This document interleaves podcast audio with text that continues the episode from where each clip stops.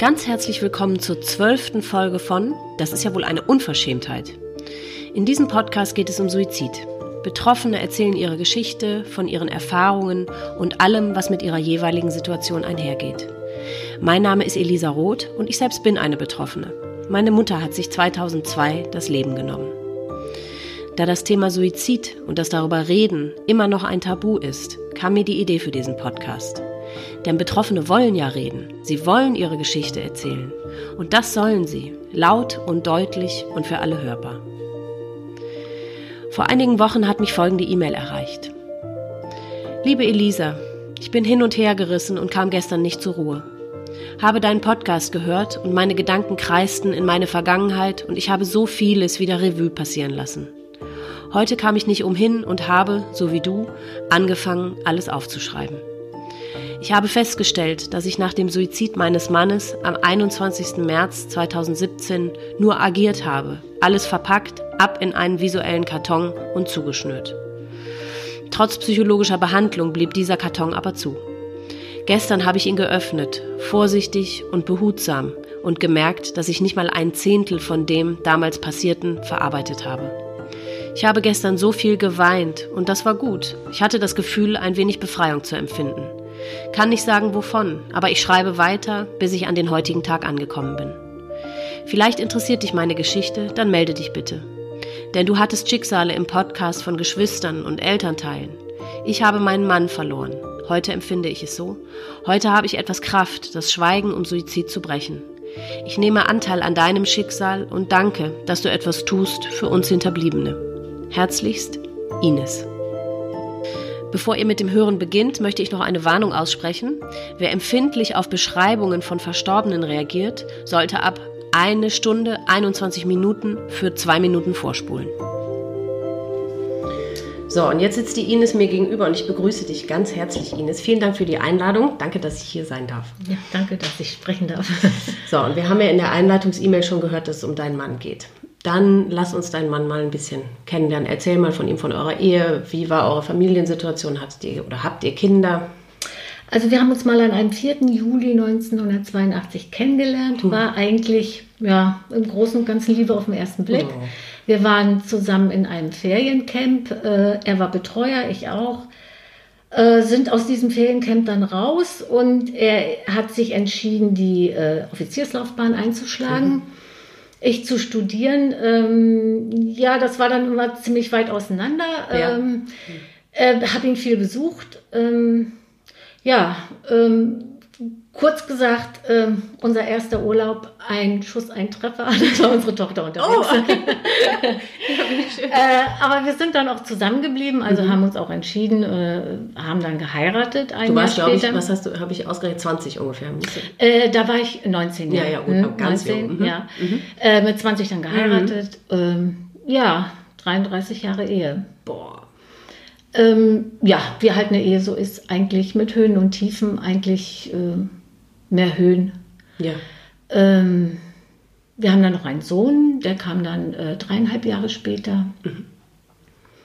Hatten eigentlich eine sehr gute Ehe, kann man so sagen. Aber gut, es ging dann mal auch mal da und mal dahin, aber wir sind zusammengewachsen. Also, dass man sich das alles gemeinsam angeschafft hat, gemeinsam die Welt erobert hat. Ne? Ja, muss ja stark gewesen sein, die Familie. Ja. Ne? Wenn ihr so jung wart und das so lange gehalten habt, das ist ja toll. Also das ist ja eher außergewöhnlich. Ne? Ja, also doch. Wir hatten auch einen sehr guten Freundeskreis, also die auch sehr jung geheiratet haben. Auch die Kinder haben zusammengespielt. War eigentlich immer ein gutes Familienleben. Nach der Wende hat er sich dann entschieden, ich muss dazu sagen, ich komme aus der ehemaligen DDR, ging es dann nachher irgendwie, nach Frankfurt am Main, dann sind wir nach Butzbach gezogen. Ich habe meinen Job aufgegeben. War, keine leichte Entscheidung, aber war für mich eigentlich, jetzt muss ich sagen, so eine Entscheidung, wo ich sage, hätte ich mal nicht. Ja. Aber gut, das konnte man ja vorher nicht. Nee, warum meinst du, weil es dich jetzt hätte aufgestellt sein lassen? Oder warum? Also wenn wir in Sperring geblieben wären, dann hätte ich da, auch einen anderen sozialen Rückhalt gehabt, einfach so. Also die Freundinnen sind immer noch da, also die Freundschaften bestehen auch noch. Wir hatten auch immer sehr engen Kontakt, auch nachdem wir weggezogen sind. Ne? Dort waren wir dann 2,5 Jahre, ja nicht ganz, und sind dann hierher gezogen, weil er hier ein Jobangebot angenommen hat. Er war immer ein sehr zurückhaltender Mensch, also hat sich auch nie in den Vordergrund gespielt. Mhm. Ich war eigentlich immer mehr so der Agierende. Man würde heute sagen, der Bestimmer, sagen wir es mal so, so haben die Kinder das auch meistens immer gesehen, okay, wenn Mutti das nicht absegnet, dann findet das nicht statt. Ne? Aber mein Mann fand das auch immer gut, so ungefähr du entscheidest. Ja, und so sind alles, die Rollen klar aufgeteilt, ja eben. Ja. Also, ja, also sag ich mal, hier war es dann nachher nicht mehr so einfach, also auch jobtechnisch, ich habe das schon gemerkt, aber er hat nie drüber gesprochen. Dass er nicht so gut zurechtkam oder sich nicht wohlgefühlt hat? Ja. Oder was meinst du? Aha. Ja, er hat nie drüber gesprochen. Ich habe das schon gemerkt. Ich habe ihn immer versucht, irgendwie auch zu reizen, dass er da mal darüber spricht. Aber war er noch da? Hatte das noch mit der Bundeswehr zu tun? Nein. Er war nachher im Bankensektor tätig. Mhm. Und dann war er auch ein paar Jahre in der Schweiz. Er alleine. Ja, und da habe ich aber gesagt, ich sage, nee, also jetzt nochmal einen Umzug und mit den Kindern, die sollen jetzt hier ihre Schulabschlüsse machen und ja. Da bin ich nicht mitgegangen und das war auch alles okay. Mhm. Ja, und dann kam so ein bisschen so, als er aus der Schweiz wieder kam, ja, da hat er sich einem Herrn anvertraut. Ich habe immer gesagt, bitte sei vorsichtig. Mhm. Aber das wollte er irgendwie nicht hören. Ich muss dazu sagen, seine Eltern haben sich scheiden lassen, als er 14 war. Mhm. Und das war wohl keine, ja, ich sag jetzt mal, saubere Scheidung, war wohl sehr emotional, okay. Auch was er auch mitbekommen hat, aber er hat nie drüber gesprochen. Mhm. Ich kenne den richtigen Vater nicht. Aha. Mein Sohn wollte immer gerne etwas darüber wissen. Ja, so sein Opa. Das hat er mal abgeblockt. Aha. Er hat immer nur zu mir gesagt, ich durfte ja nicht, es sollte kein Kontakt mehr sein. Hm. Er ist dann immer heimlich, die erste Zeit immer heimlich dann zu seinem Vater gegangen. Der hatte dann natürlich nachher eine andere Familie, noch mal ein Kind. Und er merkte dann halt auch so ungefähr, gut, da stehe ich auch nicht an erster Stelle. Ich habe immer zu meinen Kindern gesagt, ich habe es versucht, mal in Urlaubssituationen, wenn man was getrunken hat oder so, ihn zu fragen. Es kam nie etwas. Das war meine Schwiegermutter, auch keine Bilder. Meine Schwiegermutter, das war ein Tabuthema, durfte man auch nicht ansprechen.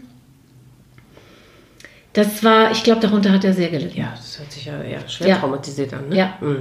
Und er war ein wirklich liebevoller Vater, liebevoller Opa. Mhm. Ich kann es nicht anders sagen. Also, als nachher auch unser erstes Enkelkind geboren wurde, das war so, braucht nur zur Tür reinkommen, so ungefähr. Okay, ich ziehe meinen Anzug wieder aus, ich spiele noch ein bisschen. Okay. Ich gehe später ins Büro. Oh. Also da stand für ihn die Welt still. Mhm. Aber ich sage jetzt mal, in den letzten 1,5 Jahren war es dann teilweise so, dass er auch in dieser Welt war. In dieser Kinderwelt, sage ich jetzt mal. Aha. Er hat sich da wohl sehr, sehr wohl gefühlt. Denn spielen mit den Enkelkindern, das war das Ein und Alles. Über Probleme sprechen. Ja, eben. Und in der Kinderwelt spricht dich keiner auf Probleme an. Da hat man keine Probleme mehr. Also so würde ich das heute so sehen. So, also das war für ihn, das war seine Welt. Mhm. Ich sag mal, so ein bisschen wie Peter Pan. Ja.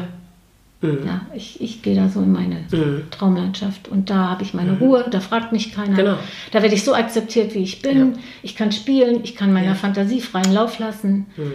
Ja, und so war es eben halt auch, wenn, wie gesagt, wenn meine Tochter kam und so Flucht auf die Enkelkinder. Ja, ja. Ja. Mhm. Ja. Also das war, die brauchten auch nur Piep sagen und er war sofort für sie da. Mhm. Aber auch für seine Kinder, muss ich sagen. Ich habe ein Fernstudium gemacht. Er hat mir da freien Raum gelassen. Er ist mit seinen Kindern weggefahren. Er hat mit denen was unternommen. Also da konnte ich mich echt drauf verlassen. Also das war toll. Und was war das für ein Herr, dem er sich da anvertraut hat, was du gerade erwähnt hast? Ja, der kam aus Amerika. Ein Psychologe oder was? Nein, auch aus dem Banksektor. Ach so. Hm. Den war der älter als er? War das wie so eine Vaterfigur oder was? Ja, das habe ich auch immer gesagt. Ich habe immer gesagt, du siehst ihn wahrscheinlich als Vaterfigur und wenn er sagt, dann ist das für dich Gesetz. Ja, was du hast, ich sage ja, ich sehe das. Zu Anfang war es auch für mich okay. Hm. Er hat dann nochmal gesagt, können wir die mal einladen? Hm. Habe ich alles gemacht. Mhm. Aber ich fühlte mich irgendwie in deren Gegenwart nicht so richtig wohl. Und als das nachher mit dieser Lehmans-Affäre da kam, da merkte ich immer mehr, dass auch diese Firma sehr ins Wanken kam. Okay. Und wenn ich ihm irgendwie was gefragt habe, nein, was du hast, es ist alles in Ordnung, Und da war es im Grunde genommen schon Teppich hoch, alles drunter, drauftreten. Wie gesagt, wir haben uns da eigentlich wir haben uns eigentlich blind vertraut. Ne? Da gab es dann eben nachher mal eine Situation, er hat seine erste Jugendliebe wieder getroffen und ja, da haben wir dann mal halt so eine kleine Krise gehabt, alles bewältigt. Und um ihm wieder Vertrauen zu geben oder zu sagen, ich habe wieder Vertrauen zu dir, weil ich sonst immer die privaten Bankgeschäfte, das war meine Sache. Ach so. Nein, weil er hat immer gesagt, ich habe hier so, das machst du mal bitte. Und mit einmal, ich sitze ja an der Quelle, ich kann das alles machen. Und ich habe ihm da auch vertraut, ich habe da dann auch nicht mehr gefragt. Und wenn dann irgendetwas war, weil so Urlaub und so diese Entscheidung haben wir auch immer gemeinsam getroffen und das stand für mich auch immer außer Frage. Da hätte irgendetwas im Wanken sein können. Ja. Aber das war dann nachher schon ganz arg im Banken. Aha. Eure finanzielle Situation jetzt oder was? Hattet ihr kein gemeinsames Konto, wo du irgendwas drauf... Aber du hast einfach nicht drauf geguckt. Ich kam ja nicht, er hat ja alles mitgenommen. Ach so, naja, aber man kann ja mit einer Karte... natürlich, hätte ich machen können. Aber er gesagt, ich habe Kontoauszüge geholt, ist alles in Ordnung. Ich habe ihm vertraut. Ich sage jetzt mal so, wie das halt ist. Ich hatte auch noch ein Konto. Das war mein, ich sage jetzt mal, Wirtschaftskonto. Ich hatte auf 450 € Basis gearbeitet. Das war meins. Davon haben wir, sage ich mal, dann so einige... Ne? Und er hatte dann immer noch Haushaltsgeld sozusagen dann auf das Konto überwiesen und es war immer alles gut. Also brauchte ich mir ja da weiter keine Sorgen machen. Das war, habe ich immer gedacht, das ist unser Sparkonto. Ja. Aber wo kam die Schieflage her? Er war doch nach wie vor in Lohn und Brot, oder nicht? Ja, in Lohn und Brot, aber als angestellter Geschäftsführer sozusagen. Ja. Und er hat dann nachher unser ganzes Privatvermögen in diese Firma gesteckt. Oh, ohne es mit dir abzusprechen? Ja. Uah. Das wusste ich nicht. Das wusste ich nicht. Dann hat er auch noch einen Überziehungskredit aufgenommen. Nach dem Tod habe ich dann gesehen, dass er meine Unterschrift gefälscht hat. Oh. Ja. Und das war so ein harter Schlag. Also da, ich sage jetzt mal, ich habe immer gesagt, ich bin hart aufgeschlagen. Ja. Aber ich hatte sehr viele hilfreiche Hände. Ja. Meiner Seite. Also wenn ich das nicht gehabt hätte, dann weiß ich nicht, wo ich heute wäre. Aber dieses Investment in diese Firma, hat er das getätigt, weil schon eine Schieflage existierte? Oder? Ja. Also er wollte damit quasi was retten und dann ist es noch schiefer gegangen und er hat sich quasi immer weiter reingeritten. Immer weiter rein. Und ich weiß noch einmal, wie er zu mir sagte, er müsste zur BaFin, er müsste eine Aussage machen wegen diesem Herrn. Und da habe ich gesagt, bitte verbrenn deinen Namen nicht. Aber ich glaube, da war schon alles passiert. Also das war schon, arg. Wie er mich dahin das Licht geführt hat, muss ich leider so sagen. Also sage ich mal, wenn auch immer noch, oder sage ich mal, ich ihn auch über den Tod hinaus geliebt habe oder liebe, aber das war schon schlimm. Ja, natürlich. Das war ein mächtiger Schlag. Und als ich das gesehen habe, ich muss dazu sagen, nachdem er das gemacht hat, ich habe aus dem Büro 2 Umzugskartons ungeöffnete Briefe bekommen. Oh. Und diese Aufarbeitung, die war eigentlich noch etwas härter als diese Nachricht, dass er nicht mehr lebt. Das glaube ich. Boah. Das war so ein... Wo ich gedacht habe, ich bin eigentlich, das bin nicht ich, die das jetzt gerade erleben muss, das kann nicht sein. Ja. Ich weiß auch nicht, warum er das so gemacht hat. Er hat es ja nie mir gegenüber begründet, keine Ahnung. Ich kann es nur deuten, dass ihm auch Scham erfüllt hat, dass er seine Familie nicht mehr ernähren konnte. Ich weiß es nicht. Ja, aber wie gesagt, geredet hat er nicht. Ja. Geredet hat er nicht. Ich hatte mir ja inzwischen dann auch schon einen anderen Job, aber das ist natürlich auch nicht so einfach. Für viele hört sich das so, da hättest du dir doch auch einen Job, du hast ja auch studiert. Ja, alles richtig. Aber dann war man schon ein paar Jahre nicht im Beruf. Und Das ist nicht so einfach da. Ja, vor allem, wenn du gar nicht wirklich im Bilde warst, was tatsächlich Phase ist. Ja. Ich war auch zwischenzeitlich bei der Firma angestellt. Und ich hätte einen Job haben können. Mhm. Wie gesagt, meine Tochter war auch noch mit bei dem Bewerbungsgespräch. Mhm. Und die haben gesagt, ja, wir nehmen sie sofort. Und dann habe ich gesagt, gut, ich muss aber erst dann das noch klären mit gut, wer wartet heute schon lange? Naja. Weil mein Mann mich dann nicht rausgelassen hat aus dieser Firma, weil... Ich weiß aber auch nicht warum, weil ich gesagt habe, du brauchst mich doch nur bei der Krankenkasse abmelden. Warum tust du es denn nicht? Ja. Aber da war schon irgendwo so ein Weg, wo man mit ihm ganz, ganz wenig reden konnte. Mhm. Und hast du ihm aber sonst so im Alltag gar nichts angemerkt oder war er dann... Er wurde immer schweigsamer, er wurde immer unruhiger, auch in der Nacht. Mhm. Ist oft dann ins Gästezimmer ausgewichen, weil er nicht schlafen konnte. Mhm. Er war zum Schluss... Er hat kaum gesprochen. Mhm. Meine Tochter hat versucht, mit ihm zu reden. Mein Sohn hat versucht, mit ihm zu reden. Die haben es auch gemerkt. Natürlich hat ja jeder irgendwo gemerkt, dass er anders geworden ist, dass er, sag ich mal, meistens nur da sitzt und gar nicht mehr am Gespräch dran teilnimmt. Ne? So. Aber mit den Enkelkindern. Auf dem Fußboden, Türme bauen bis zum... Ja. Die hatten ja mit der Situation nichts zu tun, in dem Sinne wahrscheinlich. Ja. Mhm. Da hat er sich immer reingeflüchtet. Das war so, wie gesagt, seine Welt. Peter Pan. Mhm. Und dann, wenn die Kinder dann weg waren, dann habe ich ihn immer daraufhin angesprochen, habe ich immer gesagt, Holger, so geht's aber nicht. Du musst reden. Wir müssen miteinander reden. Na, und dann habe ich einmal gesagt, ich gehe zur Bank. Was ist das hier? Und da ist er dann, sehr böse geworden. Ja. Auch mir gegenüber, auch mit Gewalt. Oh. Und das kannte ich von ihm überhaupt. Mm. Und sowas habe ich zum ersten Mal dann, dann auch erleben müssen. Und das war für mich dann auch so ein No-Go. Ich rede nicht gern drüber, aber es erfüllt mich immer noch irgendwie mit Charme, weil ich immer so gedacht habe, ich war schuld, ich habe es rausprovoziert. Ach. Nee, aber das zeigt seine Not, in der er war offensichtlich. Ne? War er. Und du hast das soll überhaupt keine Schuldzuweisung sein, aber in dem Moment hat er gedacht, er wird entlarvt und muss das verhindern. Wahrscheinlich, gebe ich dir recht. Wahrscheinlich dieses so ungefähr, wenn ich jetzt wirklich drüber rede. Ja. Ich habe es auch versucht in Ruhe. Ich habe gesagt, komm, wir setzen uns hin, legt bitte alles auf den Tisch, ich höre mir das alles in Ruhe an. Und ich hätte ihn ja noch nicht mal... Sage ich ganz ehrlich, wenn er jetzt gesagt hätte, du, in meiner Notlage habe ich das und das getan, ich habe deine Unterschrift gefälscht, ich hätte vielleicht noch gesagt, gut, okay, dann müssen wir da beide jetzt durch. Ja, eben, und das hätte er wissen, oder das wüsste er bestimmt, dass du so reagierst, ne? Dass ihr im Team seid und dass du zu ihm gestanden hättest. Ja. Aber auch das nicht. Auch da fehlte ihm wahrscheinlich. Aber ich habe dieses Buch gelesen, wo der Vater sich auch das Leben genommen hat, und die schildert das so schön, das ist so dieses... Ja, erst kann man noch drüber gucken und danach ist man so eingemauert und da geht gar nichts mehr. Von der Saskia Jungnicke, das, was ich auch erwähnt habe. Nicht, Papa hat sich erschossen. Nee. Meier Heinrich. Ach, nur war Meier Heinrich. Ach so, da war das auch so. Ja. Und da habe ich viel wiedergefunden, wo ich so gedacht habe, ja genau, dieses Verhalten, genau das Gleiche. Und die Kinder haben es mitbekommen. Im Grunde genommen, sonst weiter gar keiner. Ich habe erst wirklich... lange Zeit nach seinem Tod darüber sprechen können.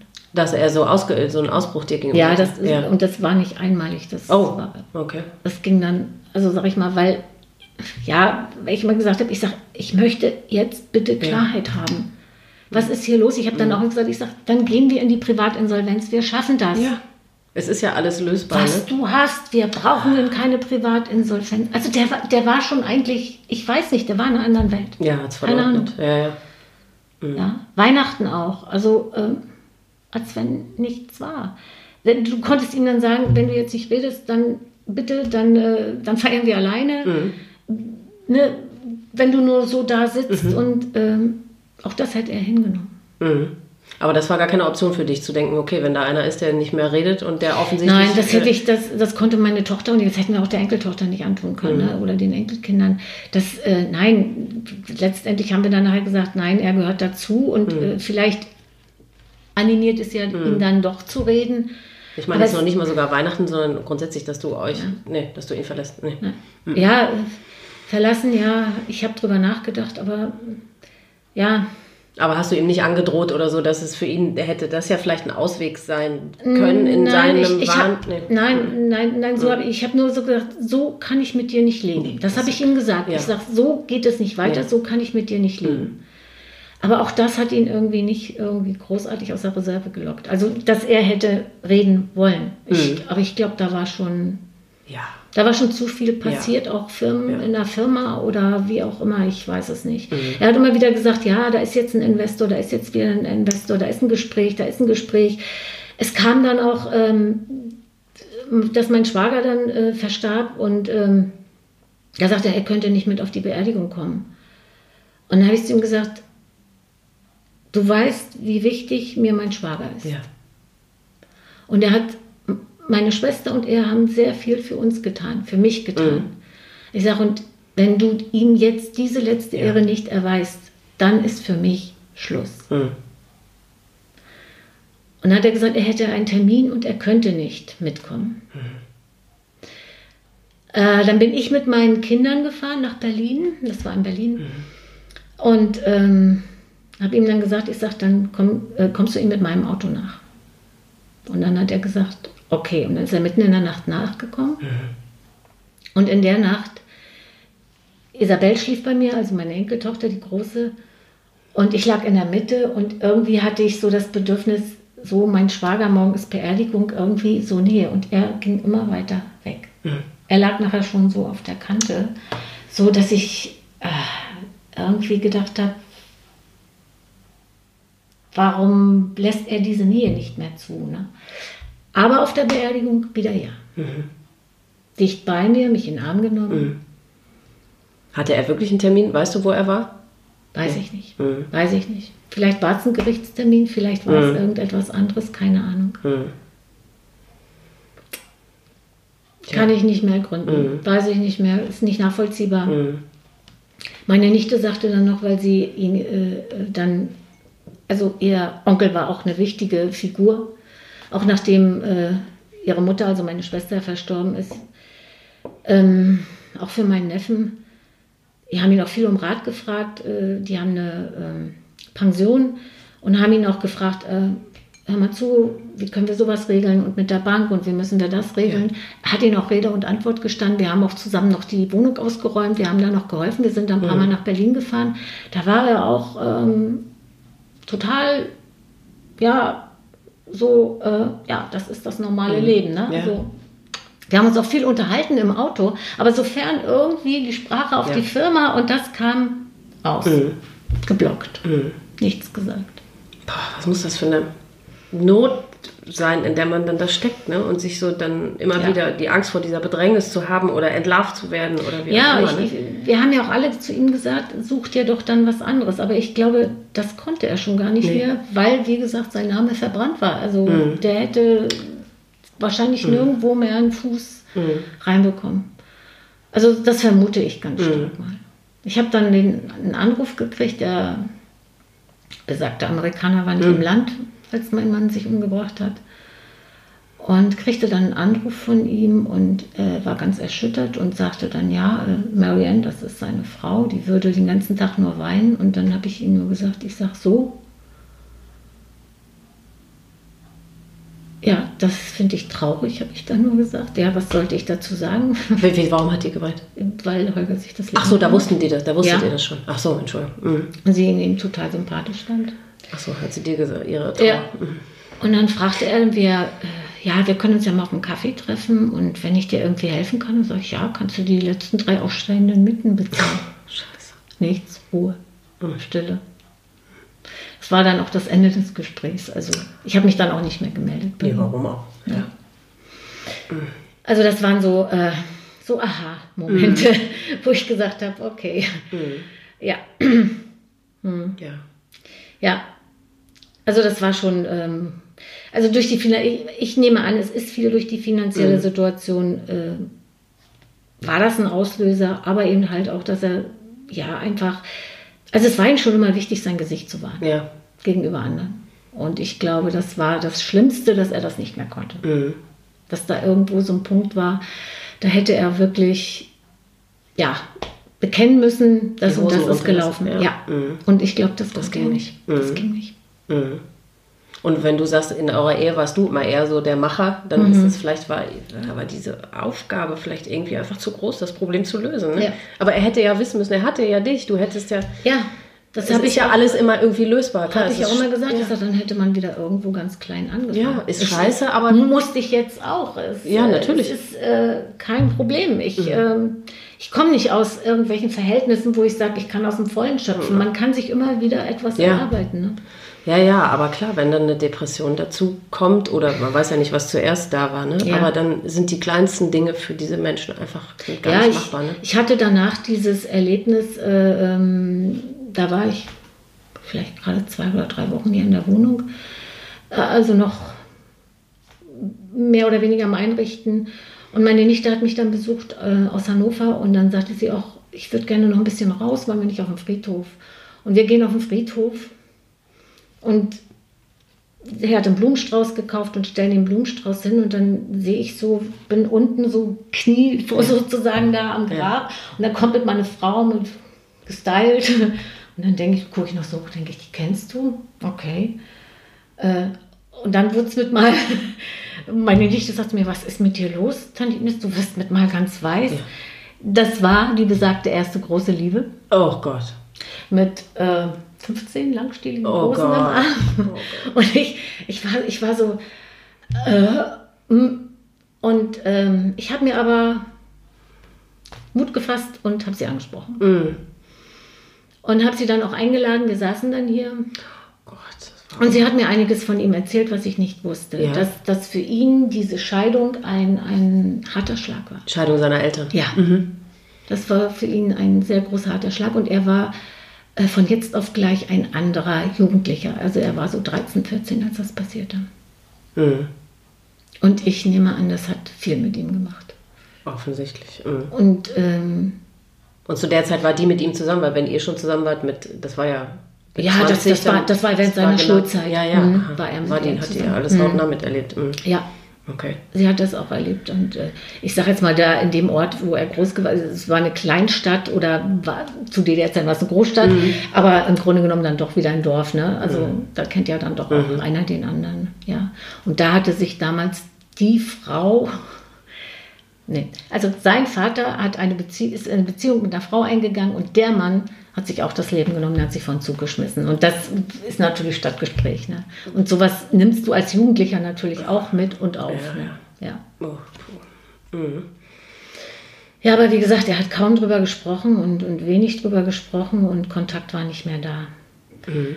Und ich glaube, das fehlt ihm. Ich meine, mein Schwiegervater, ich habe ja den anderen nie kennengelernt, herzensguter Mensch, liebevoller Opa, auch zu unseren Kindern, also ich kann mich nicht beschweren, aber gut, es war halt nicht sein Vater. Nee, ja, genau. Wahrscheinlich. Wahrscheinlich war das irgendwie so, dass eben noch diese Vaterfigur fehlte. Ja. Und wie gesagt, zu seinen Kindern, die konnten ihn nachts wecken, er hätte alles für sie gemacht. Aber toll, dass er das dann so hingekriegt hat. Ist ja auch nicht selbstverständlich, ne? Jemand, der als Kind so viel Scheiße erlebt. Und ja, meine Schwiegermutter ist auch sehr, sehr, sehr betroffen. Der erste Satz war auch so, das hättest du doch mitkriegen müssen, dass er sich einen Strick gekauft hat. Ich sag, wie, bitte? Ja. Wie sollte ich das mitkriegen? Ja. Ich sage, ich kontrolliere nicht seine Tasche. Ja. Und einen Strick kannst du dir überall kaufen. Also das ist ja jetzt nicht... Ja, bist ja auch nicht hellhörig, wenn du gar nicht von irgendwas ausgehst, dann wirst du ja nicht... Also... Ich bin ja auch nicht davon ausgegangen. Naja, eben. Nein. Ja. Ja, genau. Hast du zu keiner Zeit Angst? Nee, du hast gemerkt, dass... Nee. Nein, das nicht. Nein. Ich habe nur mal zu ihm gesagt, ich sage, kannst du noch in den Spiegel gucken? Mhm. Weil, wie gesagt, dieses Nichtreden... Oh, furchtbar. Und ich ja merkte, in welcher Situation wir stecken. Ja. Und nein, er konnte nicht reden. Mhm. Das ging wahrscheinlich nicht mehr. Das war zu viel des Guten. Boah. Mhm. Ja, nach seinem Tod, ich denke, da kam dann auch noch Alkohol dazu, muss ich auch so sagen. Weil, im Vorfeld? Vorher? Ja, das habe ich aber so auch nicht mitbekommen, weil ich habe dann nachher die leeren Flaschen im Keller gefunden, als ich dann ausgezogen bin. Hast du nichts von gemerkt? Er hat ja nachher immer im Gästezimmer geschlafen. Ach so. Weil er Er war ja nachts total unruhig. Das ist ja auch so ein Zeichen von Depression. Ja, auch Schlaflosigkeit. Ich habe auch zu ihm gesagt, ich sage, Holger, wenn du bitte nicht mit mir reden möchtest, such dir bitte Hilfe. Such dir bitte Hilfe. Du kommst da alleine nicht raus. Mhm. Ich brauche keine Hilfe. Ja, ich brauche keine Hilfe. Mein Sohn hat ja mit ihm gesprochen. Mein Sohn hat selbst vorher schon Therapiegespräche gehabt, aber aus anderen Gründen. Ja. Und er sagte immer, das ist kein Problem, das ist nicht schlimm. Aber nein, ich brauche keine Hilfe. Ja, gut, und da kannst du... Ich habe damals auch zu meinen Kindern gesagt, ich sage, ja, wir können ihn einweisen lassen, aber genauso schnell kann er sich wieder entlassen, weil... Ja, eben, es war ja keine akute Lebens... Nein, sagt man, war ja nicht, also war ja keine Gefahr, dass er sich das Leben nimmt oder wie auch immer. Ja. Es haben auch andere versucht, mit ihm zu reden. Wie gesagt, meine beste Freundin, die hat versucht, mit ihm zu reden. Sie hat versucht, ihn anzurufen, er ist gar nicht ans Telefon gegangen. Ja. Ach, ja? Also Hilfsangebote hat er eigentlich genug. Ja, es ist immer schwierig, Hilfe anzunehmen, aber für Männer nochmal umso mehr. Ich glaube auch, das war für ihn wirklich so dieses... Ja, als Familienernährer. Das kann ich nicht, das will ich nicht, also da würde ich mein Gesicht verlieren. Ich nehme an, dass das so ein springender Punkt war.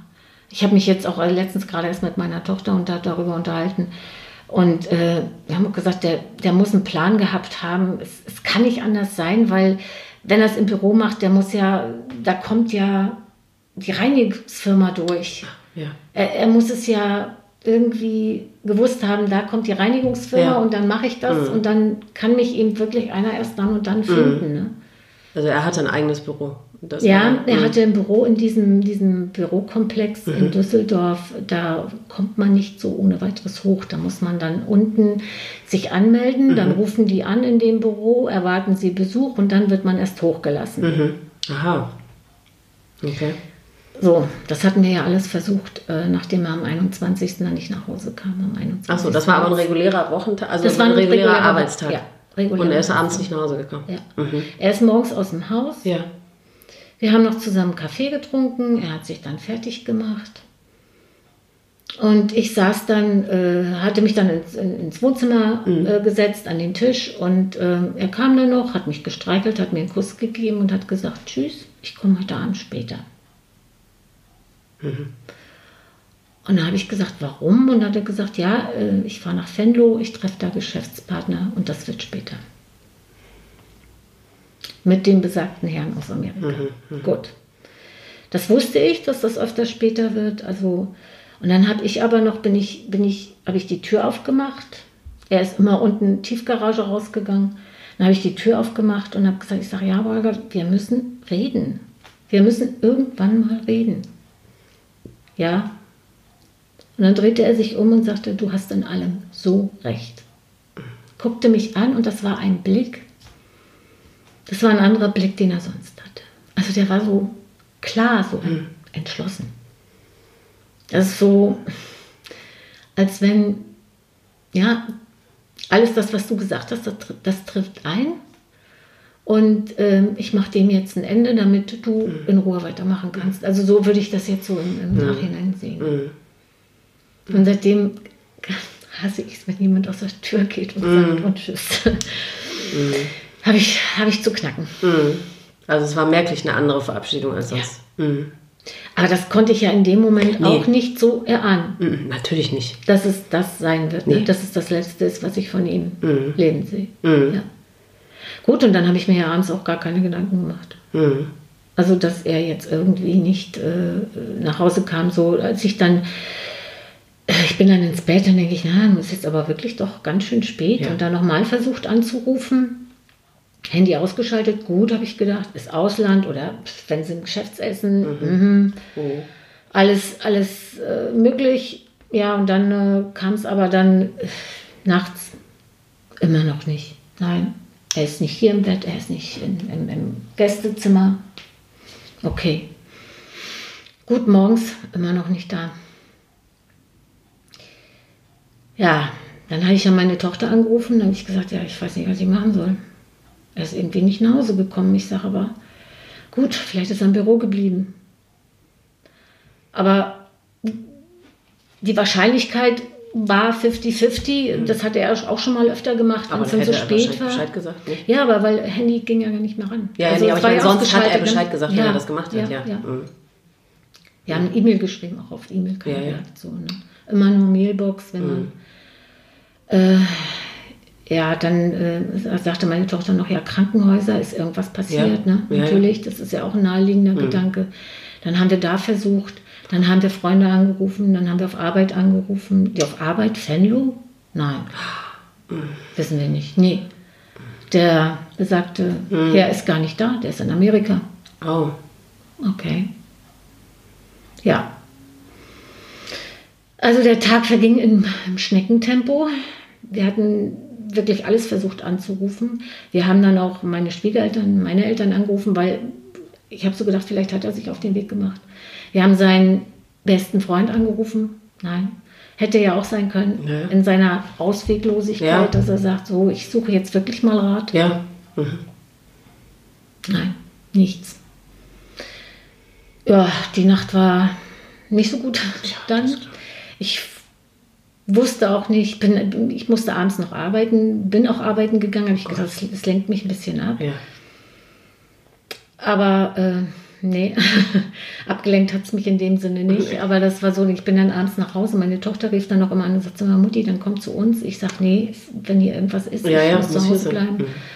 Keine Ahnung. Und ja, und dann sind wir Donnerstag früh dann zur Kriminalpolizei, also zur Polizei. Ja, also Dienstag war es war ein Dienstag, wo er... Dienstag, ja, okay. Und Mittwoch...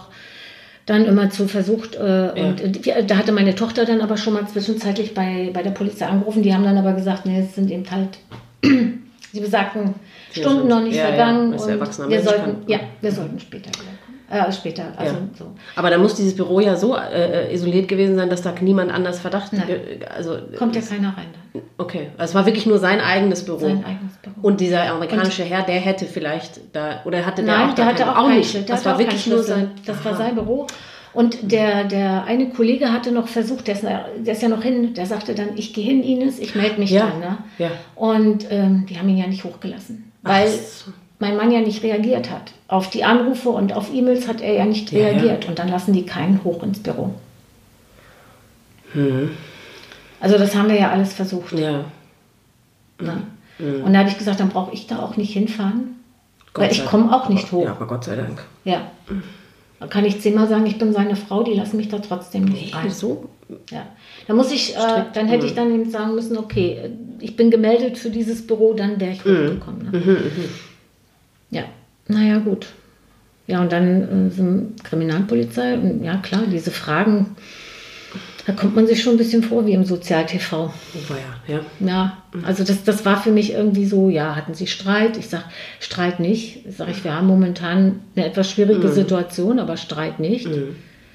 Ja, wenn wir Ihren Mann finden, dann muss Ihnen klar sein, wenn er nicht möchte, dass Sie wissen, wo er ist, dann dürfen wir Ihnen das nicht sagen. Wir können Ihnen dann nur sagen, er lebt, aber wir dürfen Ihnen den Aufenthaltsort nicht. Ja gut, aber das wäre ja schon mal was. Ja. Ich sage, ist mir auch egal. Ja, wenn er meint, er möchte gehen, dann okay. Mhm. Dann muss ich diese Auseinandersetzung dann eben führen, aber ich möchte jetzt wissen, wo er ist oder was hier los ist.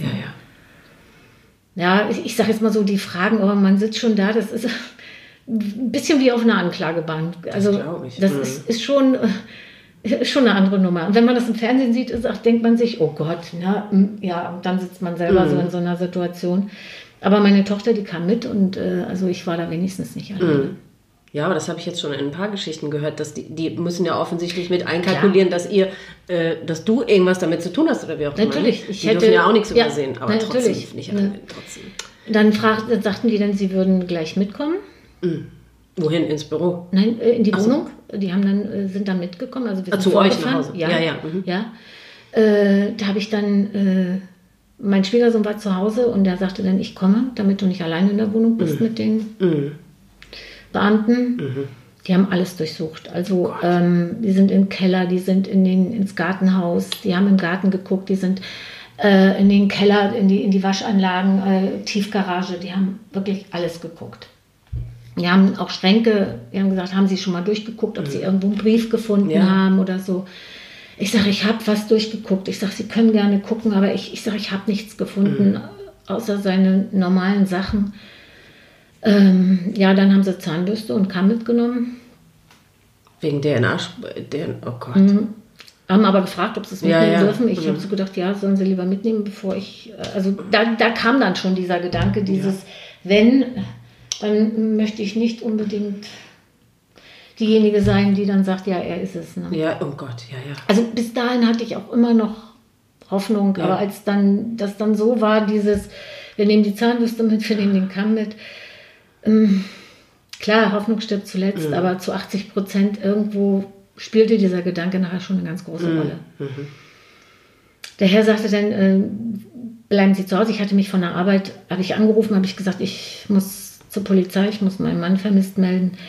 Meine Kollegin hatte da vollstes Verständnis, sagte, das ist kein Thema, ne? Wenn du heute nicht kommst, dann kommst du nicht, wir kriegen das ja gewuppt, ne? Ich habe dann gesagt, ich sage, ich kann hier nicht zu Hause bleiben. Ich sage, ich laufe hier wie so ein Tiger im Käfig. Ich möchte auf Arbeit. Da haben dann aber meine Kinder gesagt, wir fahren dich hin und wir holen dich auch ab, wenn du Feierabend hast. Dann bin ich zur Arbeit. Meine Kollegin sagt, was suchst du hier? Ich sage, ja, was suche ich hier? Ich suche hier Ablenkung. Ja, und dann dauerte das auch gar nicht lange. Da kam dann meine Tochter zur Tür rein und dann wusste ich auch, was passiert ist. Oh Gott. Und mir ist eigentlich jetzt so in Vorbereitung zu diesem Gespräch eigentlich so richtig bewusst geworden, was sie mir abgenommen hat. Ja. Und sie sagte letztens, ich habe dann nochmal Danke gesagt und hat gesagt, Mutti, du hättest das nicht geschafft. Ich hätte auch Angst gehabt, dass du dir was antust.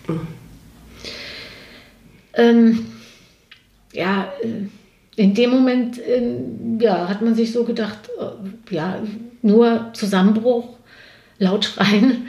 So einfach rauslassen, ne? So diese, ja, jetzt diese Gewissheit, so ist es.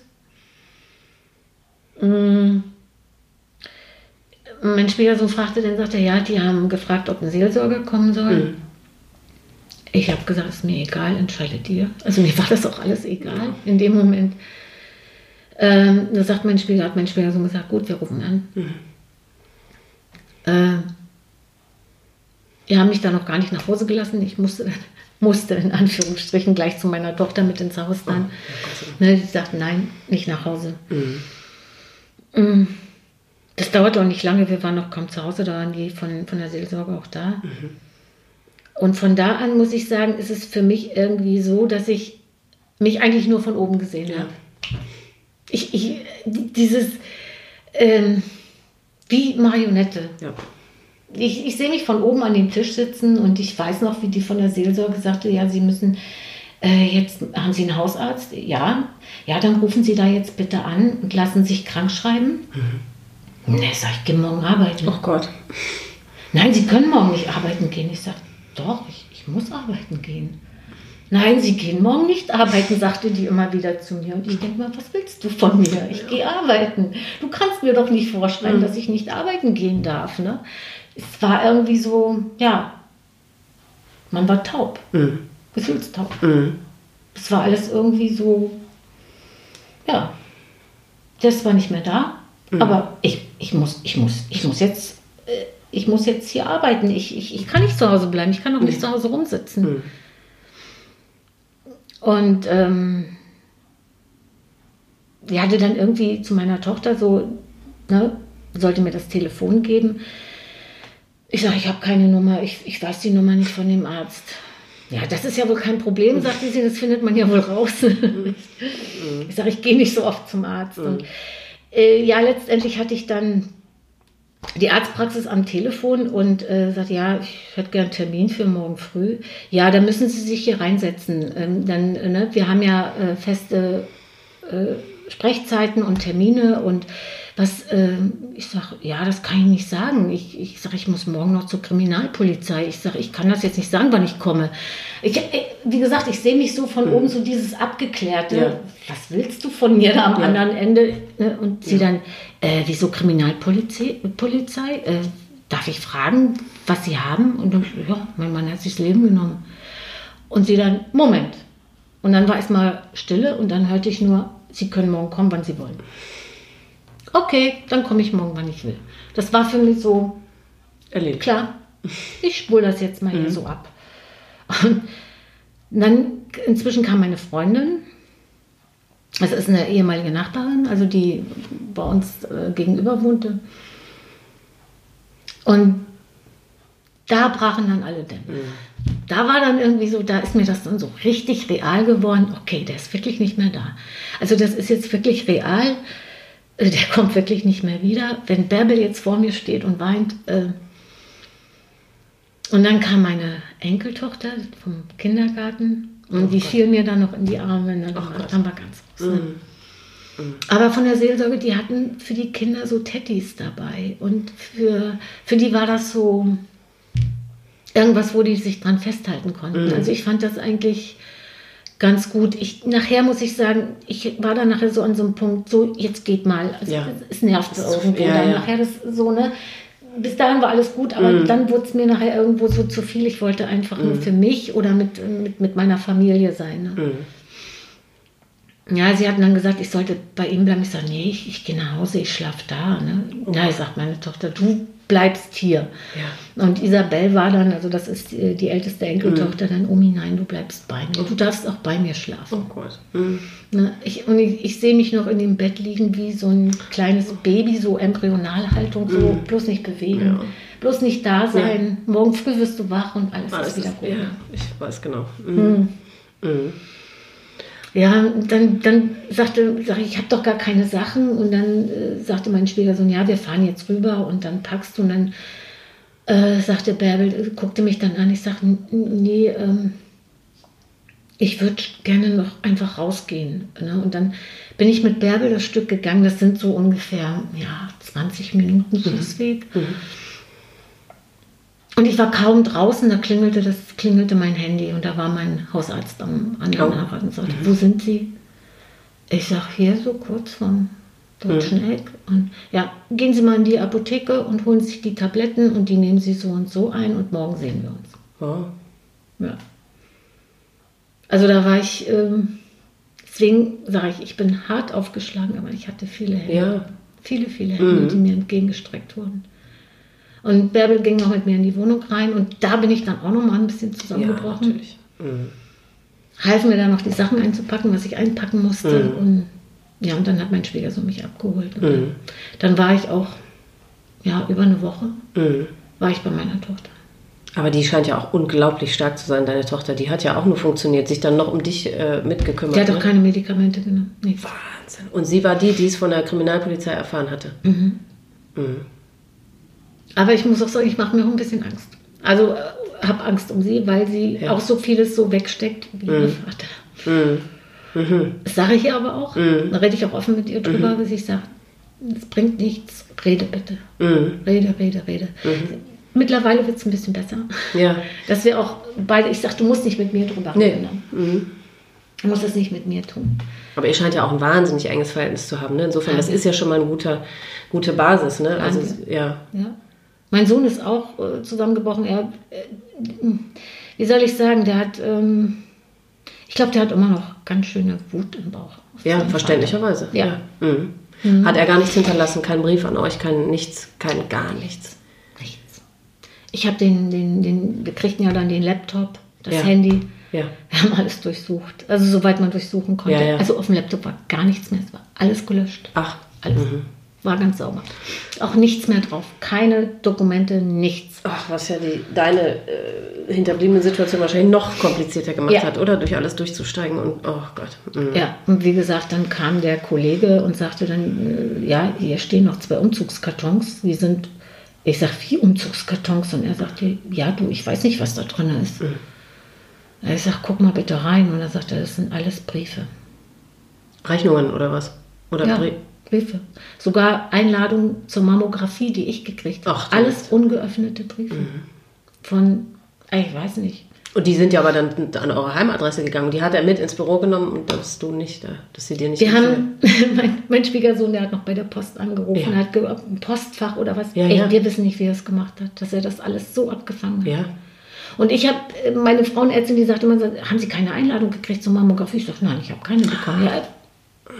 Nachher wusste ich es. Ich hatte ein großes Wohnzimmer. der ganze Boden lag, ja, nur, dass ich die ganzen Dokumente sortiert kriegte. Ja, der eine Nachbar, der hat mir dann auch geholfen, hat gesagt, ich komme überall mit hin. Och. Der ist mit mir zur Bank, Sparkasse, och, alles. Ne? Also, dass ich da nichts alleine machen musste. Ne? Ich bin auch meiner Mutter sehr dankbar, die mir, für die brach auch eine Welt zusammen. Erst der eine Schwiegersohn und normalen Todes und dann kurze Zeit darauf dann ihr anderer Schwiegersohn und dann eben halt so auf diese Art und Weise. Meine Schwiegereltern haben ja auch zur Seite gestanden, die haben auch die Beerdigung und das alles bezahlt, bin ich ihnen auch sehr dankbar. Ne? Hab auch immer noch ein relativ gutes Verhältnis. Sagen wir mal so, ich habe es nicht abgebrochen, also sie auch nicht und ich sehe jetzt auch keine Notwendigkeit, das abzubrechen.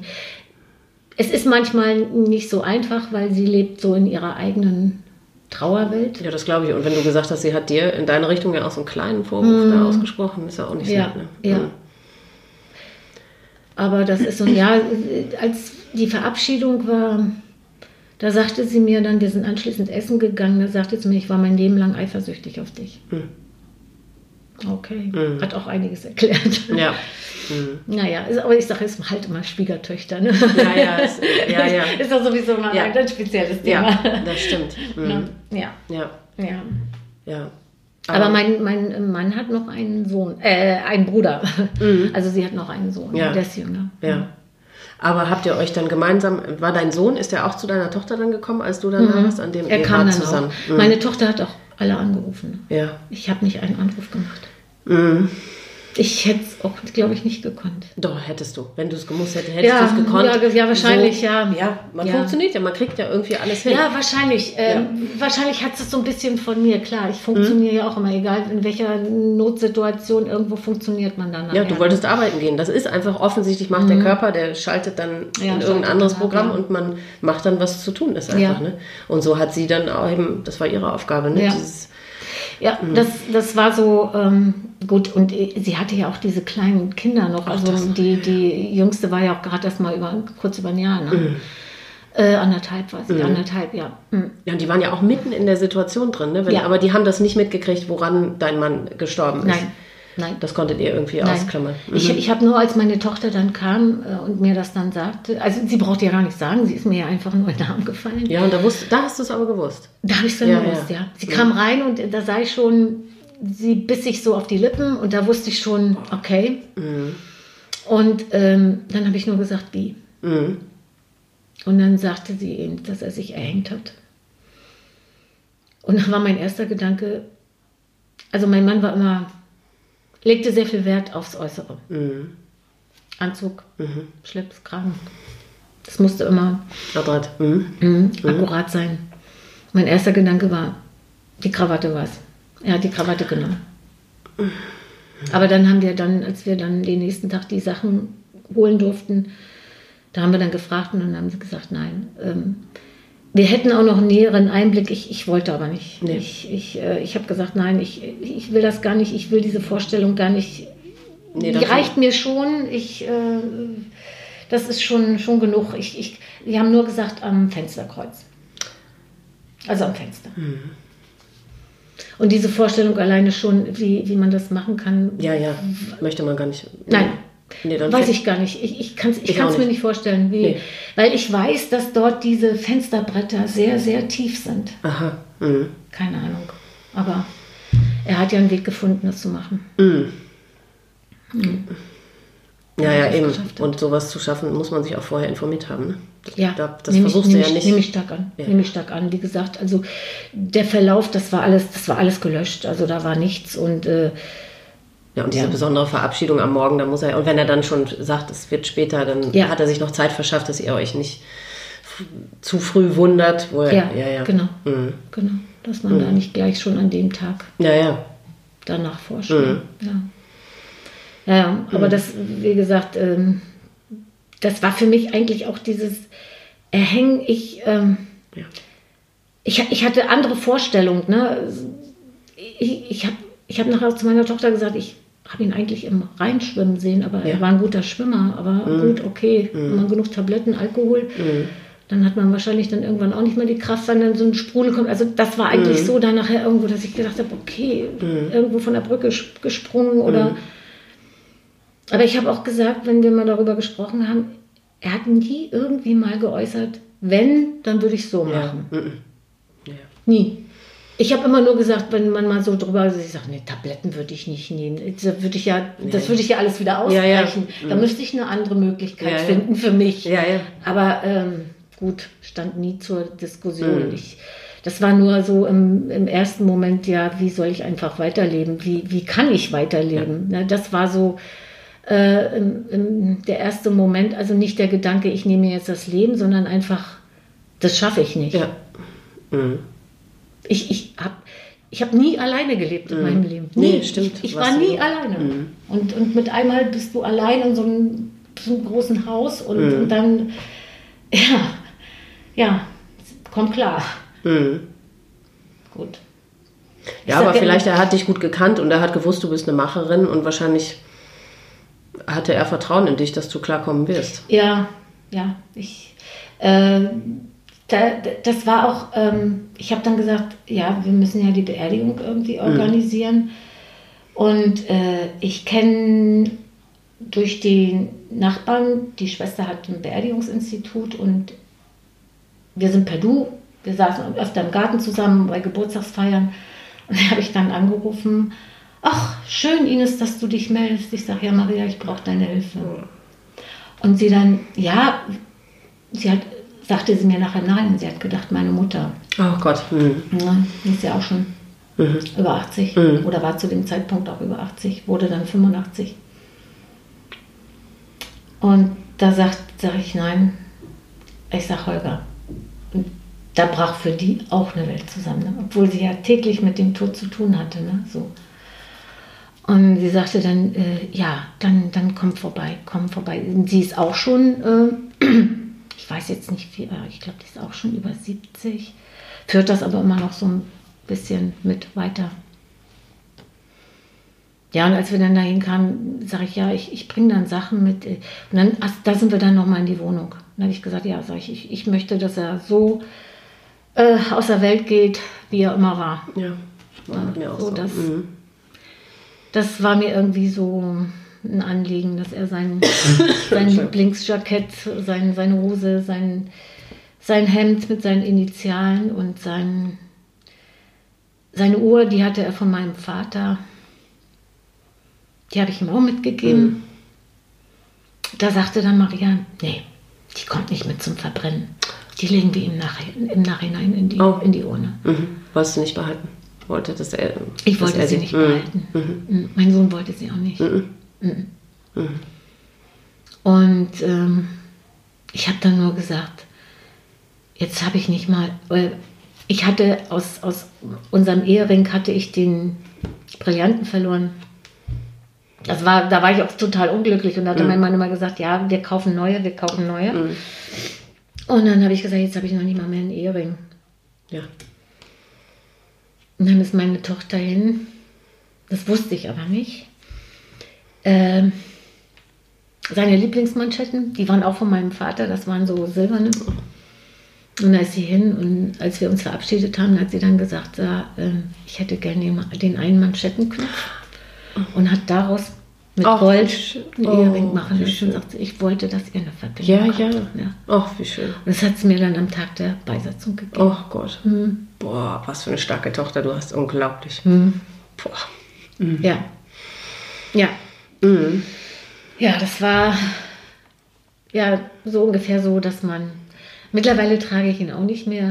Oder nur noch zu bestimmten Anlässen oder so. Dass, ich sag so, nach 3,5 Jahren irgendwann muss man versuchen... Aber warum? Abstand zu gewinnen. Ja, warum? Ich habe gemerkt jetzt nach dem letzten Urlaub und der Begegnung mit meinen Schwiegereltern, dass irgendwo so ein Punkt war, dass ich gesagt habe, ich muss versuchen, auf einer Seitenstraße weiterzugehen. Ja. Weil sonst komme ich nicht weiter. Ich falle immer wieder zu sehr in die Löcher rein. Ja, mich reißt immer zu schnell etwas runter. Es braucht nur irgendwie ein Schreiben oder irgendwas kommen und für mich bricht schon wieder eine Welt zusammen, weil ich das alleine irgendwie wuppen muss und ich niemanden habe an meiner Seite. Und das verbindet natürlich, wenn man dann jeden Tag einen Ehering auf hat. Und dann habe ich habe noch 2 Ringe, die hat er mir mal geschenkt und ich sage, das ist für mich auch so ein bisschen so eine Art Verbindung. Absolut. Dann habe ich gesagt, da muss ich dann jetzt nicht diesen Ehering tragen. Und als ich jetzt in Urlaub gefahren bin, also das erste Mal alleine in Urlaub, das war schon hardcore im letzten Jahr. Da habe ich gesagt, ich kann auch ins Kloster gehen und ein Schweigegelübde ablegen, ne? Wenn keiner mit dir spricht und allein. Und das hatte ich dann auch etwas überschätzt. Bin alleine essen gegangen und ich sitze dann da und mir liefen nur immer die Tränen runter. Die Leute gucken unterschätzt, nicht überschätzt. Ich habe es unterschätzt. Gott. Ich habe so gedacht, oh Gott, ja, ich kann keinem sagen, oh, das schmeckt lecker oder komm zum Wohl. Und da habe ich gedacht, das machst du nie wieder, Das war für mich gut. Ich habe es in diesem Jahr wieder, also ich bin auch noch in psychologischer Behandlung und mein Psychologe ist da echt klasse. Er kriegt mich da immer irgendwie so gefasst, dass er sagt, ja, warum machen Sie das denn nicht? Was spricht denn dagegen? Warum machen Sie das denn nicht? Ja. Und dann ist man so angetriggert, wenn man nach Hause geht und sagt, ja, warum mache ich das eigentlich nicht? Warum muss ich mich denn jetzt so in diesem Selbstmitleid suhlen? Ich kann es doch, ne? Wenn ich will, kann ich es doch. Genau. Ne? Ja, und dann habe ich durch diese Corona-Situation wollte ich dann halt auch meine Mutter dann sehen. Und dann habe ich so gedacht, damit die Strecke nicht gar so weit ist, dann mache ich eben auch mal Zwischenstopp bei meinen Schwiegereltern. Dann war ich bei meinen Schwiegereltern, aber wie gesagt, das hat mich so ein bisschen, das war wie so eine Wende, also als wenn sich bei mir so ein Schalter umgelegt hat, weil ich kam da rein und ich kam mir vor wie in einem Museum, überall drückte mich mein Mann an. Und es war schon so, dass ich gedacht habe, okay, ich habe mich dann noch ganz am Rand von der Couch gesetzt, so ich gehöre hier irgendwie nicht her, ich bin hier nicht zu Hause, ne? Das ist irgendwie nicht so meins. Ne? Und also war noch Essen, war alles ganz, ganz gut und da hatte mein Schwiegervater mich dann ins Hotelzimmer gebracht und dann sagte er dann nochmal zu mir, ja, die Schuldfrage hätte er ad acta gelegt und dann da wurde es bei mir dann so, da kriegte ich dann wieder so einen Knoll, wo ich gesagt habe, du Schuldfrage, ich mache mir genug Vorwürfe, aber ich bin auch zu dem Resultat gekommen, er wollte so aus dem Leben gehen und er ist diesen Schwierigkeiten nicht Herr geworden. Genau. Er ließ sich nicht helfen. Ja, du hast alles versucht. Was hättest du denn noch versuchen sollen? Ja, eben. Ich sag, und wer nicht redet, dem kann nicht geholfen werden. Ist so. Und er sagte dann noch, ja, ich weiß auch nicht, wie es seinem Bruder geht. Und dann habe ich gesagt, ja, das ist euer Problem, ihr redet nicht. Ja. Ich habe dann fast die ganze Nacht da nicht geschlafen, weil das Gespräch ging mir dann auch nicht. Und dann bin ich nächsten Tag zur Tankstelle und dann bin ich dahin gefahren. Ja, wo eigentlich auch glückliche Zeiten waren, wo ich ihn habe kennengelernt in dem Sinne, wo wir viel waren, auch mit unserer Tochter. Und ich hatte so ein Passbild mit und dann, es war so eine spontane Idee, bin hinters Haus, habe ein Loch gebuddelt, habe das Passbild da rein, habe das verbuddelt und habe gesagt, so, finde hier jetzt deinen Frieden. Und ich muss meinen Frieden finden.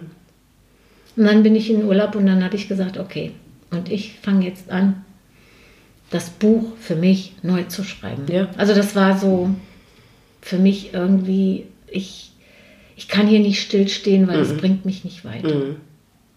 Ja, eben, du hast ja auch keine Wahl. Aber da haben ja auch diese Podcasts auch viel geholfen, ja? So nochmal so richtig intensiv auch darüber nachzudenken. Möchte ich immer wieder das so hochholen? Möchte ich immer wieder, oder möchte ich auch mal versuchen, irgendwann irgendwo abzuschließen? Ablegen kann man es nicht. Nee, ich finde auch, ehrlich gesagt, ablegen man muss gar nicht abschließen. Ich kann dir, ich meine, du bist jetzt 3 Jahre danach, ich bin 17, fast 18 Jahre danach.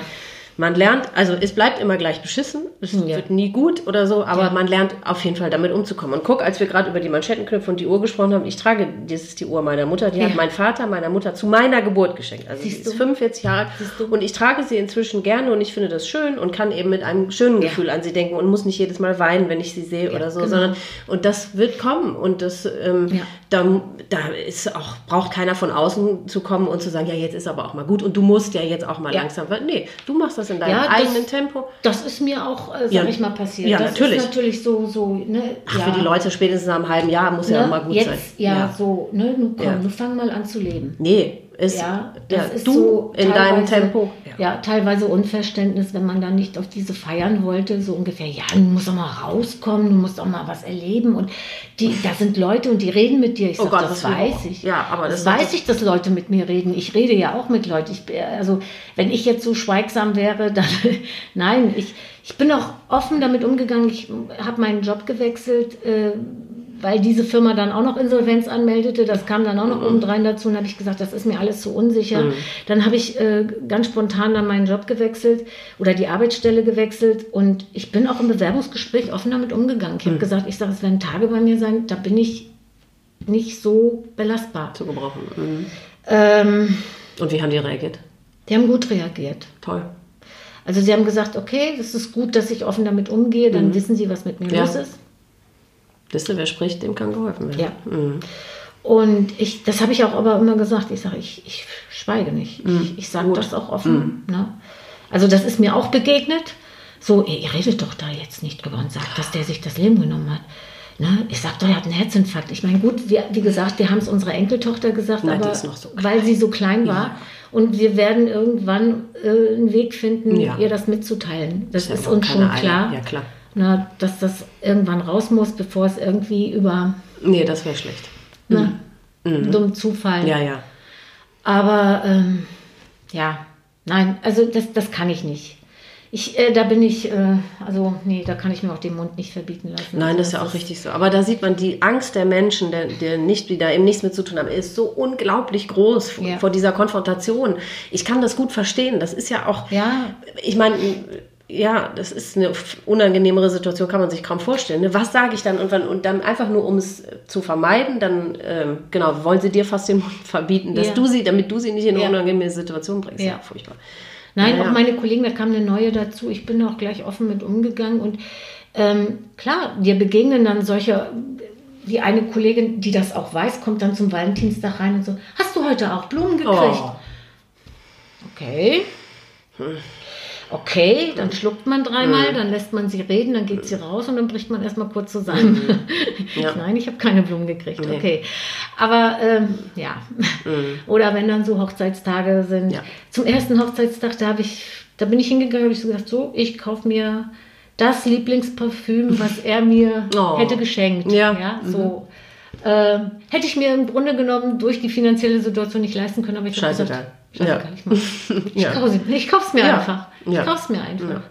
Menschenansammlung, richtig Massenmenschenansammlung kann ich nicht ertragen seitdem. Das nimmt mir die Luft. Das ist wie, als wenn ich den Strick um den Hals habe und... Ja, überhaupt viel reden oder mit Menschen, mit fremden Menschen reden oder belangloses Zeug reden, oder? Ja. Deswegen, das war ja nett gemeint von wer auch immer, ist dir gesagt, hey, komm da hin, da sind Feiern, da wollen Menschen mit dir reden. Nee, das ist das Schlimmste, was man sich vorstellen kann, oder? Ich habe gesagt, nee, sag ich, das ist noch nicht ein Jahr her. Ich sage, nein, das kann ich nicht. Ein Jahr später wäre es gegangen. Aber so peu à peu und dann nicht so. Oh. Nein. Ich habe es durchgezogen. Ich habe bei diesem Pop-Oratorium mitgemacht, Luther. Es war ja in diesem Lutherjahr und da war diese Vorstellung in... Berlin und das wurde im ZDF übertragen und ich hatte mich da angemeldet und ich habe gesagt, ich ziehe das durch. Ich sag mal, nur die Harten kommen in den Garten. Ja, ist so. Ich habe das dann verbunden mit einem Besuch bei meinem Neffen, der in Berlin wohnt und ich habe meine alte Schulfreundin wieder ausfindig gemacht. Wir hatten jahrzehntelang keinen Kontakt und durch diesen Suizid hatte ich wieder Mut und Muße, sie ausfindig zu machen. Und sie hatte auch schon immer, und sie wusste aber nicht, such mal. Ja, oh Gott, ja. Das ist natürlich, da suchst du dich dumm und dämlich.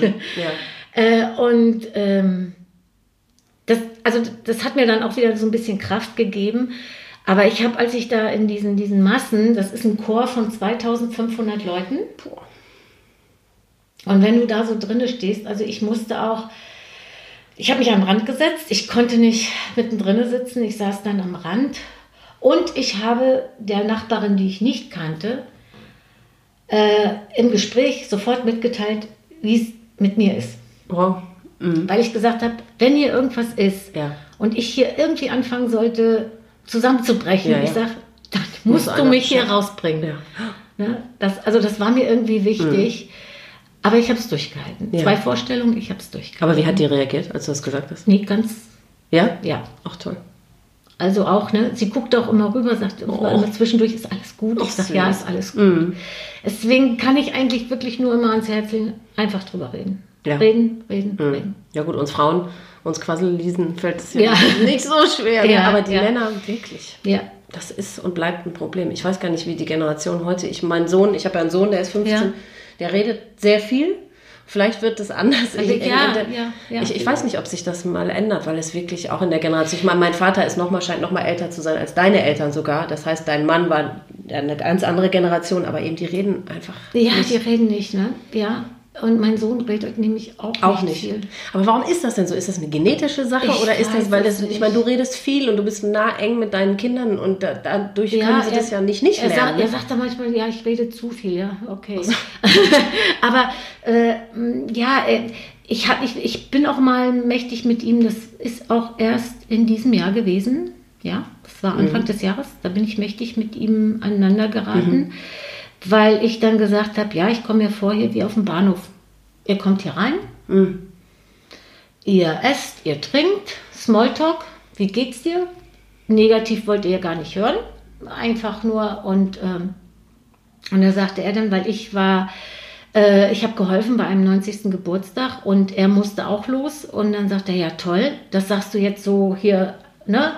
Was soll ich da jetzt mit anfangen? Und habe ich gesagt, was soll ich immer damit anfangen, wenn ihr hier kommt? Und ich habe niemanden, mit dem ich reden kann. Ich möchte meine Mutter damit auch nicht jedes Mal, die ist 88. Ja. Die macht sich sowieso schon genug Gedanken. Und wen hat man dann, wenn man sich nicht mal seinen eigenen Kindern anvertrauen kann? Oder mit wem soll man reden? Und dann, dann haben wir uns beide mal, so richtig.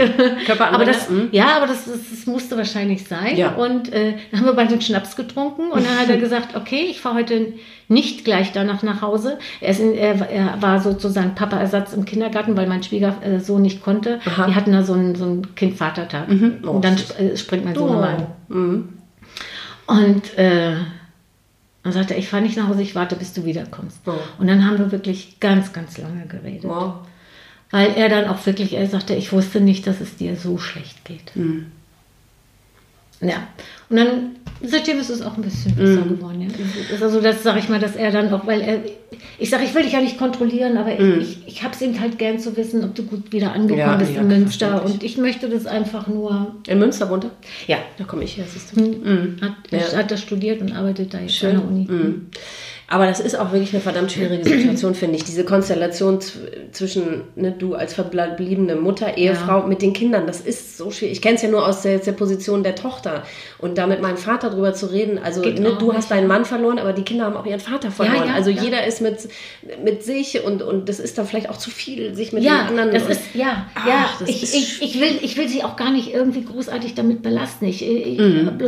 Weil er überhaupt nicht darüber gesprochen hat. Und das war für mich eine Last. Und dann auch immer, wenn er immer gegangen ist, ich sag, ich weiß nicht, ob du gut ankommst. Ja. Ich sag dieses Tschüss und geht aus der Tür. Ja, ich kann damit nicht umgehen. Ja. Seit diesem Tag kann ich schlecht damit umgehen, mich zu verabschieden. Ja, aber es ist wahrscheinlich das erste Mal, dass er das gehört hat aus seinem Mund, oder nicht? Oder wusste er das vorher schon? Nee, so deutlich wahrscheinlich nicht. Deutlich nicht. Ja, siehst du. Ja. Und das hat er wahrscheinlich vorher einfach überhaupt gar nicht drüber nachgedacht, weil er nicht wusste, dass du dieses Bild im Kopf hast. Ja, deswegen, wir müssen so deutlich... Ich habe ja ich glaube, in meiner Geschichte kam es, glaube ich, vor, dass ich so traurig darüber bin, dass es eben in meiner Familie ist gar kein Thema. Ich habe ja meinen Bruder irgendwann mal gefragt, vermisst du unsere Mutter eigentlich nicht? Mir fehlt sie so wahnsinnig sehr, nach all diesen Jahren auch immer noch. Es wird jedes Jahr auch eigentlich immer schlimmer. Und da hat er gesagt, nö. Also der geht halt ganz anders damit um. Und der hat sich auch nie... Er hat erst, nachdem er meine Geschichte gehört hat, hat er verstanden, okay, dieser Todestag ist bis heute ein Riesenthema für mich. Jedes Jahr wieder aufs Neue falle ich in ein unglaubliches Loch. Und ich finde das schrecklich, dass unsere Familie an dem Tag gar nicht kommuniziert. Und Natürlich habe ich ihm das vorher nie gesagt, weil ich selber einfach das schrecklich fand, dass er eben das nicht mehr, der merkt, der weiß noch nicht mal, dass der 4. Oktober, die denken da gar nicht drüber nach, mein Vater auch nicht. Ja. Und letztes Jahr, jetzt habe ich den, ist ja egal, aber jedenfalls, er hatte mein Manuskript gelesen, so, das war noch vor dem Podcast, er hatte das Manuskript gelesen, hatte da gelesen, okay, dieser Todestag ist mir unglaublich wichtig. Und zum ersten Mal hat er letztes Jahr am 4. Oktober angerufen, hat mir auf die Mailbox gesprochen und hat gesagt, du weißt ja, dieser Tag bedeutet mir gar nichts. Ich weiß aber inzwischen, er bedeutet dir so unglaublich viel und deswegen rufe ich jetzt an. Ich weiß zwar nicht, was ich sagen soll, aber hiermit rufe ich an. Ja. Das ist doch toll. Das reicht doch schon. Ja, und mehr, ja das reicht. Und ich habe geweint, weil ich so gerührt war. Ja. Oh Gott, und das wollte ich will ja auch eigentlich gar nicht, dass er etwas macht, was ihm gar nichts bedeutet, aber er hat es jetzt nur meinetwegen gemacht. Ja. Aber wenn ich nicht das ausgesprochen hätte, hätte er es nie gewusst. Ja. Also wir müssen einfach laut sagen, was wir brauchen und was nicht. Ja. Und deswegen finde ich diese ganzen Gespräche eben so wichtig, dass die Zuhörer da draußen hören und selber eben auch lernen, okay, wie können sie mit uns umgehen. Es ist eine scheiß hilflose Situation, wo man sowieso nichts richtig machen kann. Aber und deswegen müssen wir auch, du scheinst genauso froh zu sein wie ich, dass es endlich mal irgendeine Institution gibt, wo man mal alles auch laut aussprechen kann, ne?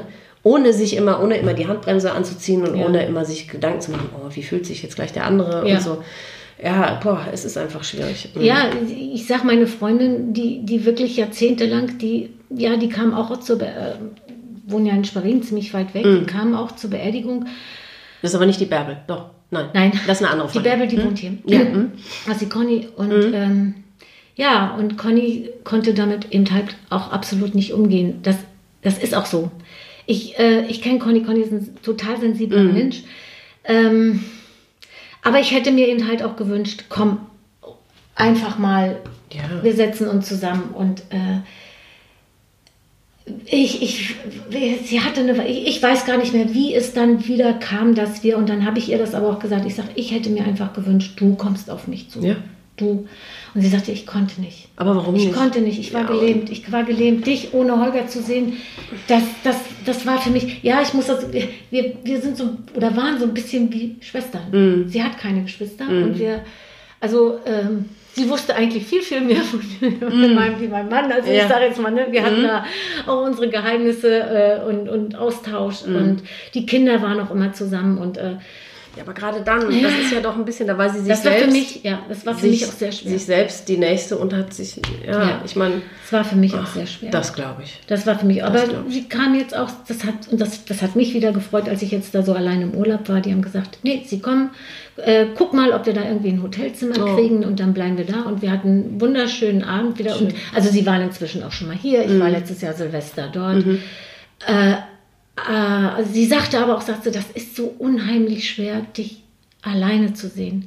Ohne, ne, ich sag, ich bin aber nun mal alleine. Ich kann mir jetzt in dem Moment niemanden aus den Rippen schneiden und schon gar kein Holger, sag ich. Ja. Ne? Wenn, dann wird es jemand anderes sein und dann, und dann sagt sie, das wünscht sie mir auch und das ist überhaupt gar nicht das Thema, dass ich an Holger festkleben soll. Ne? Ich sag, nee, kann ich auch nicht. Der wird nicht mehr wiederkommen und diesen Menschen werde ich auch nicht. Und ich muss auch ganz ehrlich sagen, so einen Menschen wie Holger möchte ich eigentlich auch nicht mehr haben, weil dann würde ich ja wissen, was kommen kann. Genau. Und das möchte ich ja gar nicht. Nee. Dann möchte ich einen Menschen neu entdecken. Dann möchte ich, aber Und also mein Sohn, wie gesagt, ich denke mal einfach, er ist so an diesem Punkt, ich sag's mal so salopp, mein Vater hat sich aus dem Staub gemacht. Und er hat auch mal zu mir gesagt, sagt er, Mutti, du bist so stark. Ich sag, Und er sagte, ich sehe dich jetzt auch mit ganz anderen Augen. Ich war, so wie gesagt, der Macher, ich war halt auch immer diejenige, die gesagt hat, stopp. Oder die eben gemeckert hat. Und mein Mann war eben halt immer, kommt her, ist alles nicht so schlimm. Ja, böse Bulle. Ne? Ja, gute Bulle. Ja. Und da habe ich immer gesagt, oh, du fällst mir manchmal ganz schön in den Rücken und ich fühlte mich dann manchmal auch irgendwie nicht so verstanden. Und die Kinder dann natürlich, Mutter meckert immer, ne? Mutter ist immer diejenige, ne, die das eben so will. Und da sagt er, ich sehe das jetzt unter einem ganz anderen Blickwinkel. Also das hat mir auch viel bedeutet, dass er das so gesagt hat. Ne? Das bedeutet mir auch sehr viel.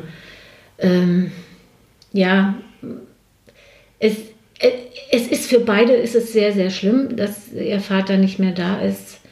Ich muss für mich sagen, ich bin froh, dass sie eigentlich aber auch erwachsen sind. Ja. Mhm. Und nicht mehr so klein, ja. dass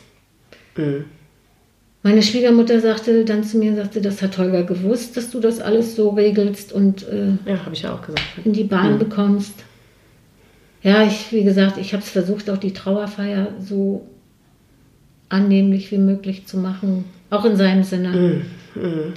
Ich hatte erst, weil er dieses Lied auch liebte und den Kindern immer vorhin der Mond ist aufgegangen. Oh. Und dann habe ich aber gesagt, nein, das kann ich nicht. Und dann könnte ich das den Kindern nicht mehr vorsagen. Oh, ja, ja. Mm.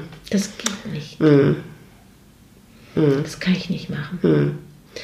Aber ich war mal im Chor, da war ich dann aber schon 2 Jahre nicht mehr in dem Chor drin.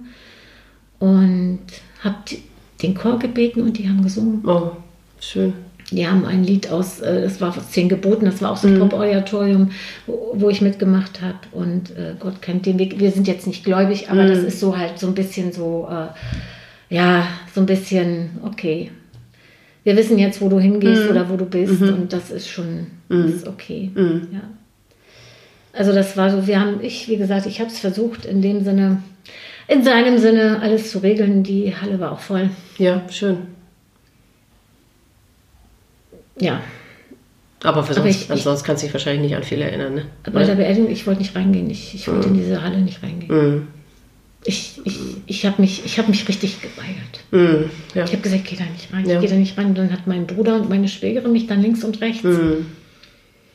Und vorher die Trauerrede oder die Rede da gehalten hat, war ja vorher bei uns. Mhm.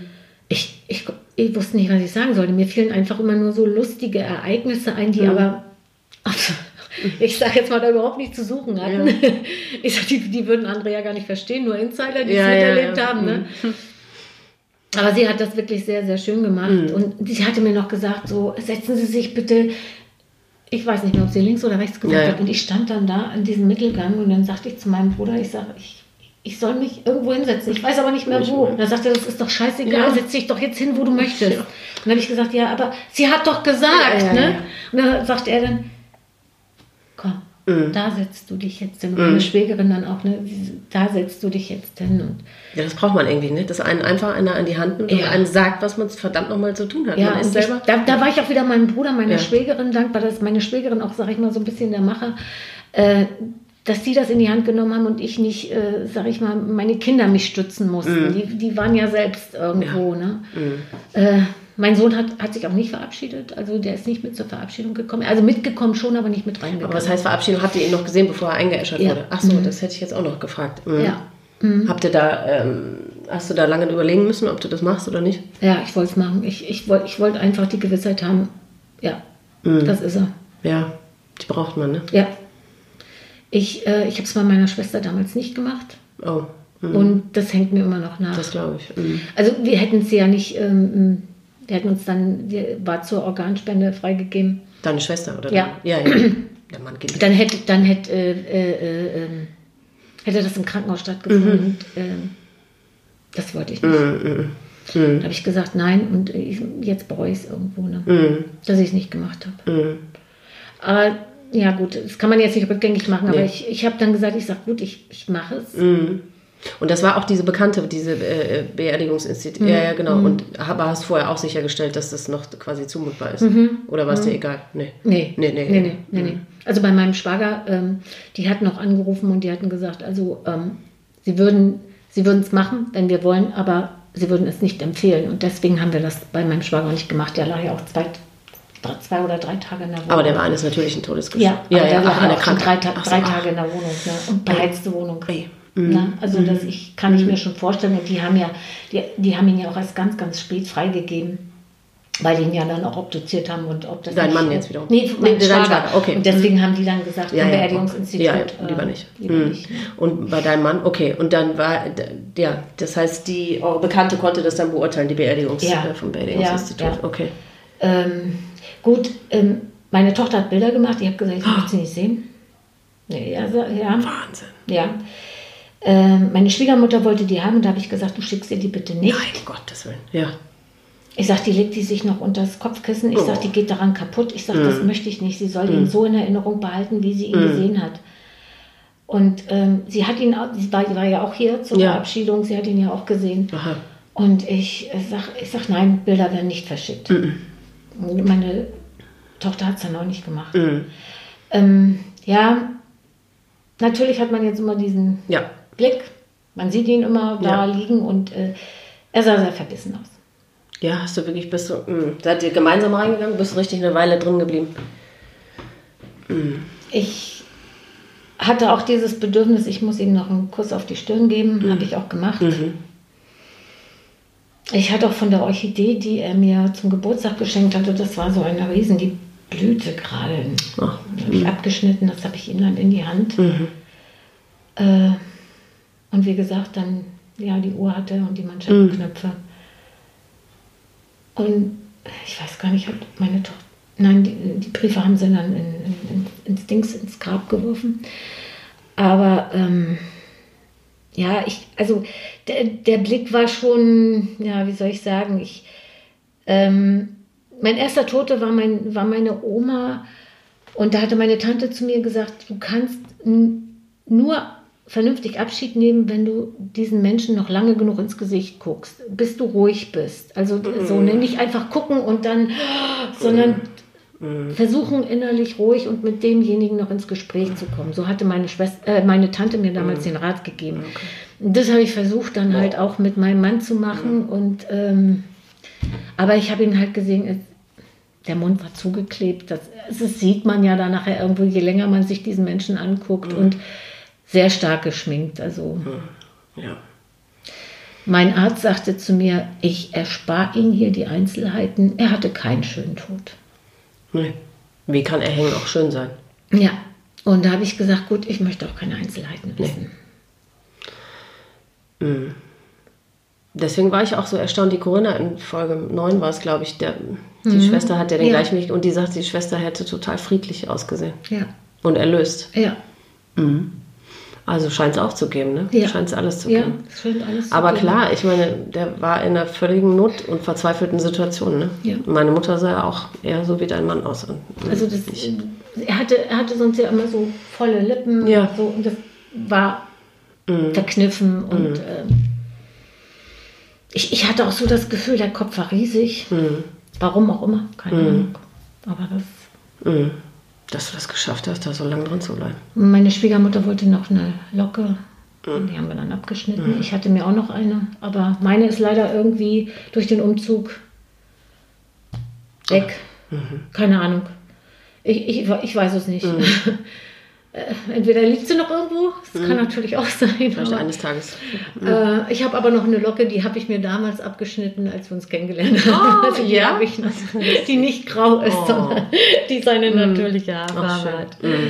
Ja, aber das sage ich mal, das ist halt so geblieben. Also das habe ich in meinem Tagebuch und da ist die drin. Und ich sage, okay. Ich denke, davon hängt die Glückseligkeit nicht ab, ob man jetzt irgendwas von demjenigen hat. Ich musste und konnte mich dann auch relativ schnell von den ganzen Sachen trennen. Ja. Das war wie nochmal Abschied nehmen, nochmal so. Ich habe nur mal zu den Kindern gesagt, geht hoch, guckt, was ihr haben wollt. Ja. Und der Rest geht in die Altkleidersammlung. Wir haben sich alle gefreut, das waren alles sehr teure Krawatten von Hermes und ja gut, okay. Das ist das andere. Ich wollte aber auch nicht die bei eBay oder irgendwo reinsetzen. Nee, oh Gott, da muss ich damit beschäftigen. Nein, wollte ich nicht. Ich habe gesagt, das ist weg. Ja. Ja, das ging dann relativ schnell. Ja, und wie gesagt, beim Auszug, ja, da...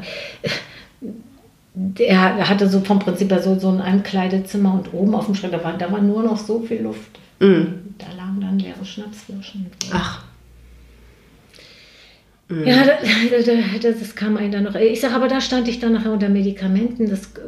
Ich bin dann später dann immer zusammengebrochen. Ich habe das dann immer an dem Tag, habe ich das immer so hingenommen, so ist es jetzt. Und okay, es war so, es war auch, sag ich mal, dann, als ich ausgezogen bin, habe ich gesagt, okay, das kann ich nicht mitnehmen, das kann ich nicht mitnehmen, das kann ich nicht mitnehmen. Es ist ja jetzt hier auch alles kleiner und dann war diese, ja, das war im Gästezimmer diese Couch, die konnte man so ausziehen, mhm, und da hatte er dann ja nachher in der letzten Zeit auch mal drauf geschlafen und die wollte ich dann in den Sperrmüll und dann habe ich gesagt, so, ich fahr weg, ich will das gar nicht sehen, das ist jetzt für mich abgeschlossen. Und prompt, ich habe gedacht, das wäre schon alles erledigt, ich komme um die Ecke, da steht doch gerade dieser Müllwagen und die Couch ging gerade in dem Moment da rein, da habe ich so gedacht, ja, gut, das musste jetzt sein. Mhm. Das musste ich jetzt auch nochmal sehen, ja, dass das für mich zum Abschluss kommt, ja. Mhm. Ja, es ist halt, ich sag immer, er wollte diesen Weg gehen. Ich fand's scheiße. Ja, darfst du auch laut sagen. Sein Verhalten in den letzten Monaten fand ich auch nicht gut. Mhm. Hat mich dann teilweise an seiner Liebe zweifeln lassen. Das glaube ich. Ich habe nur gedacht, was so Depressionen aus Menschen machen können, dass dann auch diese Gewalt dann so zum Ausdruck kommt. Mhm. Ja, nur um sein Geheimnis zu wahren zu können, ja, ne? Dann so, ja, um sich zu schlagen, um das zu beschützen irgendwie. Ja, mhm, und dass man dann, ja, es ist noch einmal mich so geschubst, Steißbein gebrochen und dann geht man zum Arzt. Ja, das war, er wollte mich einfach nur wegschubsen, ja, er wollte sich nicht nah, ja, ich sollte ihm nicht zu nahe kommen. Mhm. Ne? Also das war ja gar nicht irgendwie, ja, dann sagt man ihm halt, gut, man ist die Treppe runtergefallen, ne? Ja. Ja, ein blaues Auge kann man dann nicht verheimlichen, das ist dann schlecht, aber gut, lässt man sich auch was einfallen. Mhm. Ja, ja. Aber wirklich ganz anders gelagert, ne, als so Gewalt in der Ehe, die man sonst so hört, ne? Ja. Einfach ganz anders. Gar nicht. Aus einer ganz anderen Ecke. Nee, so war er ja nie. Ja. Und es war auch gar nicht seine Natur. Es war nur aus dieser das Verzweiflung heraus. Ja, das hat mich auch so erschrocken gemacht. So dieses, wer ist dieser Mensch jetzt neben dir, ne? Er saß dann heulend vor der Tür und hat sich entschuldigt. Das glaube ich. Ich wollte das nicht, Das es ging ja gar nicht um dich. Nee. Es ging um ihn selbst in dem Moment, um sich selbst. Es ging gar nicht um dich. Es war gar nicht gegen dich, sondern für ihn quasi. Deswegen diese Depression, das ist schon ein heikles Thema. Mhm. Ja, eine der Fragen, die ich immer stelle, ist ja nach dem Doppelleben, ne? Ob man das so wie so ein Doppelleben empfindet, was derjenige geführt hat. Und das war ja wirklich also in der letzten so, Zeit, ja. In der letzten anderthalb Zeit, Jahre oder so, hast du gesagt, ne? Ja, da war das schon so, dass er da einige Dinge auch, wovon ich nicht wusste, oder dass er dann auch Geld sich bei seinen Eltern, wovon ich auch nichts wusste. Ja, ne? Mhm. Ja, das ist ja für dich regelrecht wie ein Betrug, als hätte er eine andere Frau gehabt. Ne? Ja, hatte einfach dieses Leben, von dem du einfach nichts wusstest, wo du nicht rangekommen bist. Er hat sich dir nicht mitgeteilt. Genau. Ja, ja. Genau. Und da kann ich gut nachvollziehen, dass ich teile, dass es bei mir ist anders gelagert, weil man ist einfach stinksauer, dass die sich, dass die diese Heimlichkeit und dieses sich nicht mitteilen und dass sie ganz andere Dinge gedacht und gemacht haben, als wir das, als sie uns vorgegaukelt haben, ne? Ja. Ja, und das macht einen einfach wütend. Ja. Ja. Aber eben, man darf eigentlich nicht auf den Menschen dann wütend sein, sondern einfach auf diese scheiß Krankheit, ne? Die das einfach nicht zugelassen hat. Ja, genau. Ja. Aber das ist das Schwierige, ne? Auch für uns Betroffene. Und das müssen wir lernen zu unterscheiden, ne? Dass das nicht... Ja, ich habe dann auch, sag ich mal, diesbezüglich habe ich ihn auch verziehen. Ich hab dann auch immer wieder gesagt, auch wenn ich zum Grab gegangen bin, dann habe ich auch immer wieder gesagt, ich habe es dir verziehen, es ist alles gut. Du hast aus einer Notlage heraus gehandelt. Absolut. Aber ich habe ja bislang, da ja auch immer drüber geschwiegen. Wie gesagt, wahrscheinlich auch aus Scham, dass einem was passiert ist und... dass er auch dazu in der Lage war, aber jetzt habe ich so gedacht, nein, warum soll ich es nicht sagen? Ja. Warum soll ich nicht darüber reden, dass diese Krankheit so etwas aus einem Menschen machen kann, der eigentlich so ein lieber, friedfertiger Mensch ist, der nicht mal einer Fliege was zuleide tun könnte. Ne? Ja. Und ja. Also ich habe einen, das ist aber kein Abschiedsbrief, den muss er wohl irgendwann geschrieben haben, aus dieser Situation heraus, dass es ihm leid tut, dass er mir das angetan hat. Mhm. Aber der war aber auch nicht zu Ende. Das das ist das letzte, so, steht auch kein Datum, ich weiß nicht, wann das geschrieben hat, aber das ist kein Abschiedsbrief, kein Brief, also ungefähr so, ich gehe jetzt. Ne? Nee, aber hat er eben sicher offensichtlich dann vorher schon mal Gedanken drum gemacht, ja, ne? Ja, dass er sich dafür entschuldigt, dass er so, ja. Ja, eben, und das macht ja, hat ja seine Notlage noch vergrößert sicherlich, weil er ja wusste, was du für eine tolle Ehefrau bist und dass du eigentlich ja an seiner Seite stehst und dass er trotzdem das nicht wahrnehmen kann, ne? Oder das, ja. Gut, ja. Wie, ja, da haben wir ja schon ein bisschen drüber gesprochen. Wie findest du die Art des Suizides, die er gewählt hat? Hast ja schon gesagt, das ist einfach brutal und grausam, ne? Ich habe danach... Ich weiß jetzt nicht mehr, wie der Film heißt. Der hat ein paar Oscars gekriegt. Das ging um diesen Sklaven. One Year a Slave war das? Der glaube ich, in New York gelebt hat und dann irgendwie verschleppt wurde und dann als Sklave. Und da war dann halt auch diese Situation, der hing da an diesem Strick und nur noch auf Zehenspitzen. Und ich habe dann so gedacht, okay, das ist jetzt nicht gut, das ist jetzt überhaupt nicht gut, aber ich wusste ja, er kommt da lebend raus. Ach so. Und deswegen habe ich so gedacht, jetzt guckst du das zu Ende. Ja. Das nimmt ein gutes Ende und du guckst das jetzt zu Ende. Ja. Und ich muss auch dazu sagen, von meiner Freundin, da ist der Stiefvater gestorben, kurze Zeit danach, am 4.4. Und da war die Beerdigung und ich bin zu dieser Beerdigung gegangen und Bärbel sagt immer, du musst nicht kommen. Ich sage, doch, ich möchte kommen. Und er sagte, ja, aber Ines, ich sag doch, und es war dieselbe Rednerin, die guckte mich an und sagte, was machen Sie hier? Ich sag, ich muss das machen. Meine Tochter kam aber mit, sie hat gesagt, ich lasse dich nicht alleine gehen. Ich habe nicht ihren Stiefvater beerdigt, ich habe eigentlich da erst so richtig meinen Mann beerdigt. Ich bin auch ins Grab, ich habe auch Blumen reingeworfen, aber im Grunde genommen habe ich das alles nochmal, weil diese andere Beerdigung, die ging an mir so vorbei. Ja, ja. Und so hast du ein bisschen mehr Abstand, ja? Ja, ja um das einfach, ja, wirklich zu realisieren, brauchte ich das irgendwie. Ja, ja, glaube ich. Genau, du hast gerade kurz erwähnt, dass du in therapeutische Hände dich begeben hast, aber eine Selbsthilfegruppe nicht. Du hast dich in Therapie. Ich war erst, war ja dann am nächsten Tag bei meinem Arzt und der hatte schon sofort einen Termin bei einer Psychologin. Toll, und hast auch direkt einen? Ja, an dem Tag noch. Boah. Ja.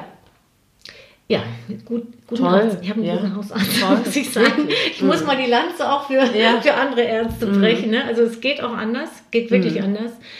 Bei der bin ich aber nicht mehr. Die hatte immer freitags Sprechstunden und ich habe dann freitags gearbeitet. Dann habe ich so gedacht, okay, ich bin auf einem guten Weg.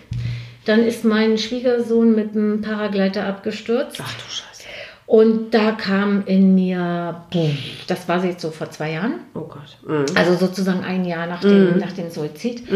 Und da ist für mich nochmal, wo ich gedacht habe, okay, das Leben hat doch immer wieder neue Überraschungen für dich bereit, was du hier so erledigen oder bearbeiten musst. Er ist bis auf ein paar unschöne Sachen jetzt, die er am Bein hat, gut davon gekommen. Also ist arbeitsfähig, alles gut, war ein Dreivierteljahr arbeitsunfähig, kann jetzt aber wieder gut laufen und und dann bin ich dann zu meinem Arzt und dann sagt er, der hatte mich dann, als ich das dann abgebrochen hatte, gesagt, ich möchte sie aber alle Vierteljahre sehen. Da bin ich dann alle Vierteljahre hin und dann hatte ich ihm das erzählt und dann sagte Frau, Sie müssen nochmal, suchen Sie sich jemanden, Sie müssen das alles nochmal verarbeiten, das hilft nichts. Und so und jetzt, seitdem bin ich auch bei meinem Psychologen und der fängt jetzt an, dass wir eigentlich jetzt erst darüber reden. Er sagt, jetzt sind Sie soweit. Ja. Er hat mich erst gestärkt. Ich bin auch in vielen Dingen ganz, ganz anders geworden. Also ich muss ja um mich kämpfen. Ja. Es ist ja niemand mehr da, der mich an die Hand nimmt oder der, ne? Und ich merke selbst, dass ich mich in vielen Dingen total verändert habe. Guck mal hier, das wäre meine nächste Frage. Inwiefern hast du dich verändert? Genau. Ja. Ja. Also so dieses auch, wie gesagt, darüber reden. Ja. Ich war sonst immer mehr so, ich stand nicht in der zweiten Reihe, sondern mehr in der dritten, vierten. Ich habe, war mal sehr zurückhaltend, bevor ich gesagt habe, das passt mir nicht. Habe dann aber lieber, okay, ich mache das irgendwie und irgendwie kriege ich das hin, aber das ist jetzt auch nicht mehr so. Gut. Also so dieses, ja. Mhm. Aber das ist, glaube ich, das, was die Psychologen wahrscheinlich wirklich, wenn man das Glück hat, an guten Psychologen zu geraten, dass die eben dann einem gutes Handwerkszeug oder Werkzeug an die Hand geben. Mhm. Denn ich glaube immer, dass ein Psychologe, also wenn es einem darum geht, um wirklich das Erfahrene zu besprechen oder zu bearbeiten, da sind die vielleicht eher nicht so gut für geeignet, wenn sie selber nicht betroffen sind, oder? Ja.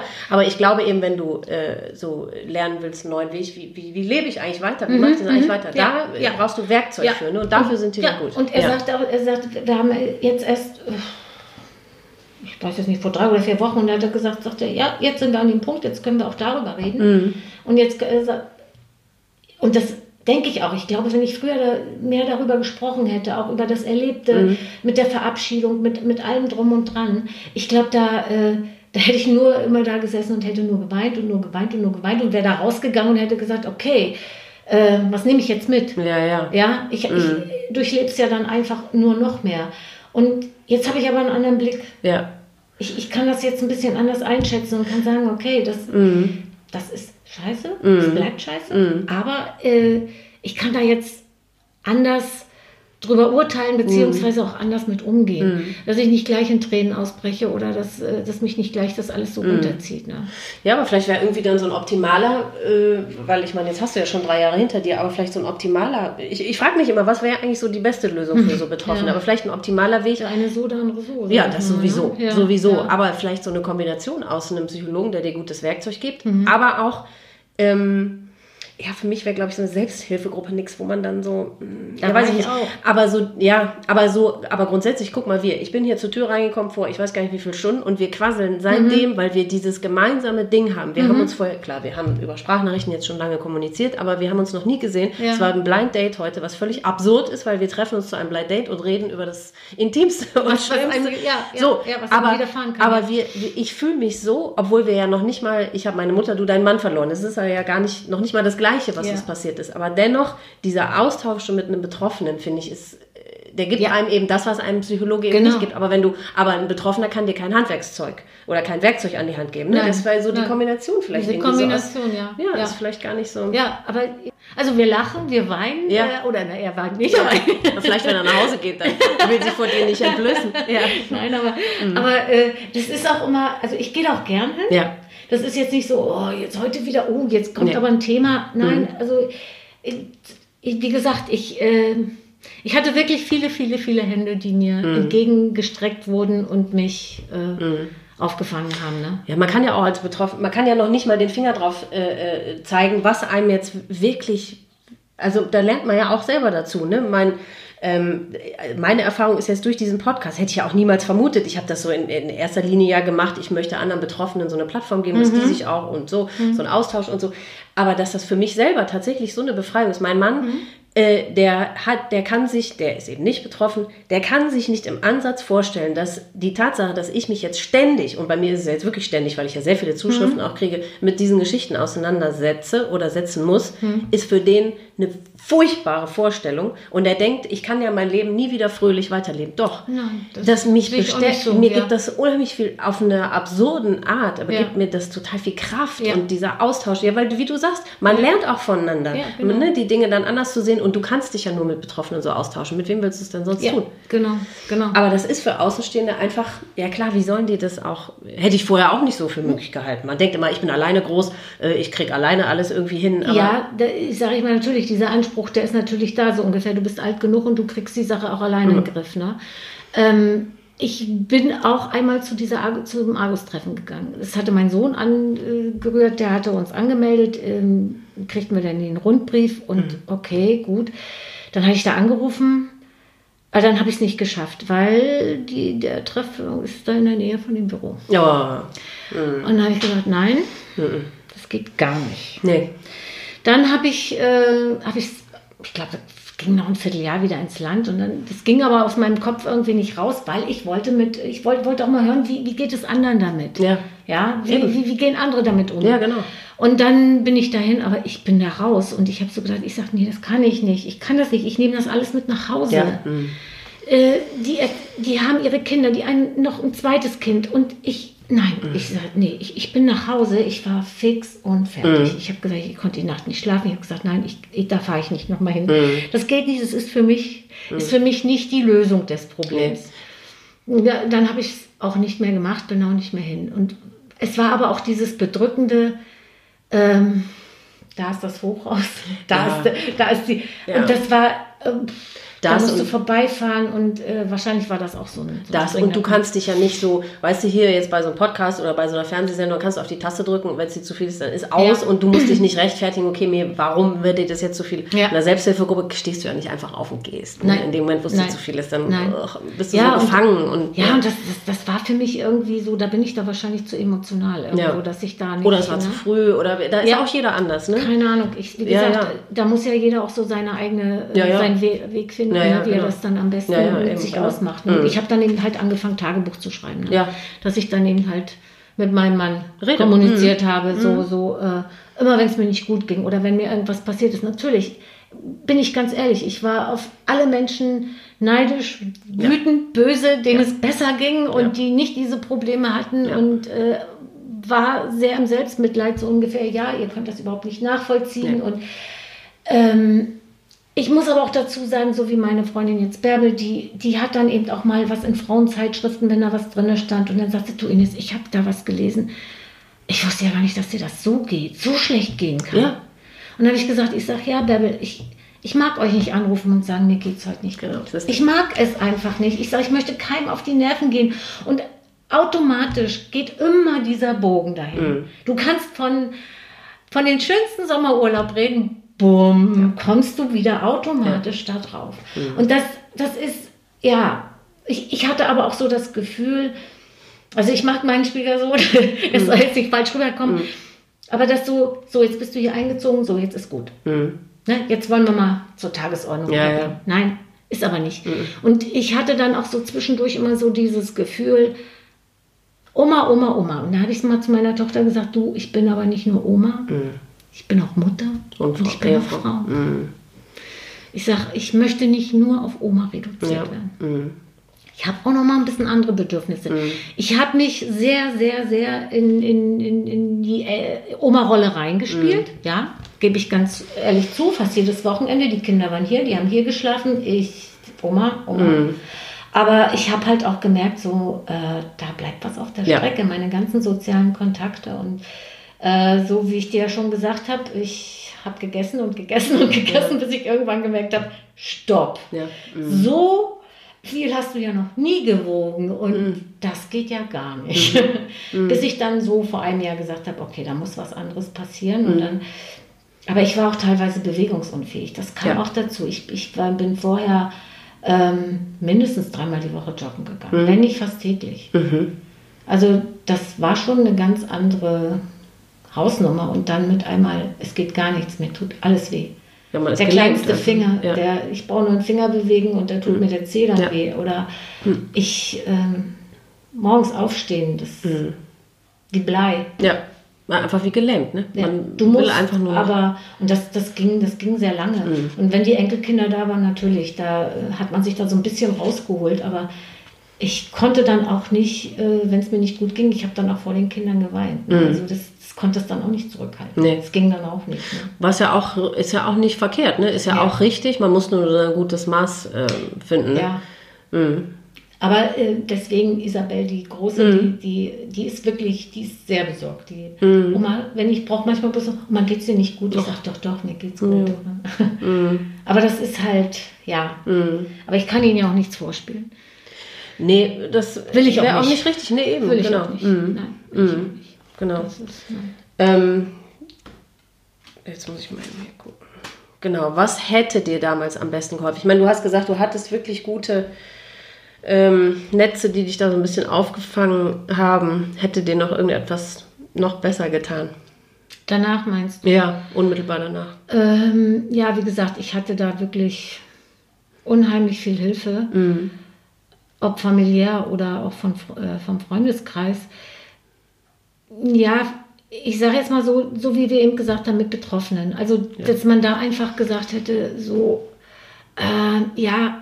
komm, dem geht's auch so oder der hat diese Erfahrung gemacht. Also, Deswegen bin ich ja auf meine Idee gekommen. Da hast du auch in der Sprachnachricht ganz kurz Bezug genommen. Ich hatte neulich, das habe ich in so einer Facebook-Gruppe mal kurz geteilt, nur diese Gedanke. Ich habe das ja weder bisher weiter verfolgt oder so. Es war nur so ein Gedanke. Die Vorstellung, weil wir gesagt haben, eine Selbsthilfegruppe kann zu eng, zu nah sein, du bist da zu sehr gefangen, du kannst nicht aufstehen, du kannst nicht weggehen. Du weißt, dass die wahrscheinlich auch deine Geschichte gerne hören wollen, selbst wenn du es eigentlich gar nicht erzählen magst, wie auch immer. Und da habe ich eben gedacht, es würde doch vielleicht vielen helfen, und das hört sich bei dir ja auch so an, wenn es irgendwie, sagen wir mal, ich weiß nicht, wie ich das richtig umschreiben soll, wie eine Veranstaltung gäbe, in einem Café oder in einer Buchhandlung oder wie auch immer, und du hast auf dieser Bühne sitzen 3, 4, 5 Betroffene. Die kommen nicht aus dem Publikum, sondern es ist ein feststehendes Ensemble. Und das Publikum kann da hingehen und dieses Ensemble, die erzählen der Reihe nach ihre Geschichten. Und dann das Publikum kann fragen, können interagieren. Und das ist, glaube ich, ein bisschen distanzierter als in der Selbsthilfegruppe. Aber man hat das Wissen schon, die Protagonisten auf der Bühne sind absolut bereit dazu, Frage und Antwort zu stehen, ihre Geschichten ganz offen zu erzählen. Und das stelle ich mir eigentlich ganz gut vor, weil es so ein bisschen distanzierter ist. Aber wenn du möchtest, kannst du Dinge erfragen, die du vielleicht sonst nirgendwo fragen kannst. Ne? Ja. Also ich denke mal, sage ich mal so, jetzt nach diesen 3,5 Jahren wäre ich dazu eigentlich auch gefestigt, auch Rede und Antwort zu stehen. Also dass man auch sagt, wie gesagt, wie ich vorhin schon sagte, ich habe einen anderen Blickwinkel bekommen. Das hätte ich mir jetzt nicht vor einem Jahr vorstellen können oder vor 2 Jahren. Da wäre ich noch einfach zu emotional da dran gewesen. Ne? Jetzt ist es so, dass ich dann wenn mir jetzt eine Frage gestellt wird, dann entweder ich antworte direkt darauf oder ich umschreibe es halt, wenn ich da nicht direkte Antwort drauf geben möchte. Ne? Das kann man ja dann auch immer noch entscheiden. Ja. Aber als Sensationsgeilerei oder so würde ich das überhaupt nicht sehen, weil ich sage jetzt mal, so eine Geschichte zu veröffentlichen oder so eine Geschichte zu erzählen, das ist für mich jetzt nicht, dass da einer irgendwie nach Sensationshascherei ist oder sich da irgendwie in den Vordergrund stellen möchte. Derjenige, der es erzählt? Ich habe es mir ja nicht ausgesucht. Nee. Ich habe nicht gesagt, nimm dir mal das Leben, damit ich mich in den Vordergrund spielen kann. Beileibe nicht. Nee. Aber ich weiß eben halt auch, wie viele Menschen sich das Leben nehmen. Warum soll man nicht versuchen, Menschen darauf aufmerksam zu machen, guck mal, wie es deinem Gegenüber geht oder guck mal, wie es dem geht. Ich muss dazu sagen, auf Arbeit begegne ich teilweise auch Menschen. Ich versuche dann in eine gewisse Richtung, aber helfen kann ich natürlich in dem Sinne auch nicht, so wie du sagst, man ist kein Psychologe, man kann da nicht, man kann immer nur sagen, ich habe da zum Beispiel, ich habe gesagt, arbeiten Sie bitte mit Ihrem Psychologen dran, damit Sie da gut durchkommen. Ja. Ich sage, ich kann Ihnen nur den Tipp geben, Sie müssen an sich arbeiten. Sie können die Menschen, die um Sie rum sind, die können Sie nicht verändern. Sie können aber Ihre Einstellung zu diesen Menschen verändern und Sie können sie darauf aufmerksam machen. Richtig. Ich sage aber, Sie können jetzt nicht erwarten, dass alle Menschen Ihre Probleme verstehen. Nee, genau. Das wird nicht passieren. Nee. Das wird in diesem Leben nicht passieren. Aber man kann für ein bisschen Sensibilität sorgen. Ja. Und deswegen verkauft sich eben auch diese Idee mit dem im Publikum, weil da haben natürlich, es liegt ja auch nahe, dass da Menschen dann als Publikum oder als Zuschauer hingehen, die tatsächlich sensationsgeil sind. Ja, aber finde ich völlig legitim. Die werden sich bestimmt auch den Podcast hier anhören. Ja, genau. Weil auch mit denen muss das doch was machen. Ja. Wenn die diese Geschichten hören und wenn es motiviert ist von Sensationsgeilheit, aber dann sehen die mal wirklich live jemanden, dem das wirklich passiert ist. Sie haben auch noch ein Gesicht dazu. Und also gut, jemanden, den das ganz kalt lässt, aber das hast du ja überall. Ja, das hast du ja überall. Genau. Das ist ja egal, ob, sag ich mal jetzt, Suizid oder keine Ahnung, wenn einer so stirbt oder... Weil es gibt ja auch viele, die nicht so ganz unmittelbar betroffen sind, wie wir das sind. Die sind, weil da ist dann, das war vielleicht nur in so im Bekanntenkreis oder so um 2, 3 Ecken und so, aber die sind auch hilflos und die nimmt das auch sehr mit und die wissen ja schon mal gar nicht, wo sie mit ihrem Chaos im Kopf hin sollen. Und deswegen habe ich eben gedacht, wenn es dann so eine Adresse gibt, so eine Veranstaltung und da können die sich da hinsetzen und die hören dann so erzählen und können dann vielleicht auch eine Frage stellen und so. Das ist irgendwie so, also das ist noch nicht so ausgereift, der Gedanke, aber irgendwie da muss ein gutes Angebot muss es da irgendwie noch geben. Ja. Ne? Ich hatte auch Leute, die kamen dann auch irgendwie und dann, wie geht's dir? Und mir geht's ganz gut, ich fahre jetzt in Urlaub. Alleine Usedom und gut, da wird wieder viel aufgerissen. Ja, aber du hast dir das ja ausgesucht, kam dann so. Ne? Und da habe ich gesagt, ich habe es mir bewusst ausgesucht, weil ich möchte, dass ich das aufarbeite. Und ja, aber du hast gefragt und ich habe dir die Antwort gegeben. Aber diese Antwort, das kann man ja eigentlich nur darauf zurückführen, dass die, also quasi dadurch, dass du dahin fährst, bringst du sie letztendlich möglicherweise wieder in die Situation, dass sie dir dann helfen müssen, nur weil du selber schuld bist und da in Urlaub fährst. Das ist diese Hilflosigkeit, ja. Die tun alles, um das, um da nichts mit zu tun haben zu wollen. Ne? Ja. Es ist auch verständlich, ehrlich gesagt. Es ist wirklich zum größten Teil, aber, ja. Deswegen, aber ich weiß ja auch nicht, wie würde ich umgehen, wenn ich jetzt kein Betroffener wäre. Ich kann es ja nicht sagen. Ich weiß, als meine Schwägerin damals Brustkrebs, ich habe ihr eine Karte geschrieben. Ich kann dir nicht helfen, ich kann dir nur anbieten, ne? Wenn du reden möchtest, bin ich für dich da, ich wünsche dir Kraft. Ich wollte es einfach nicht so ungesagt hinnehmen. Das ist blöd.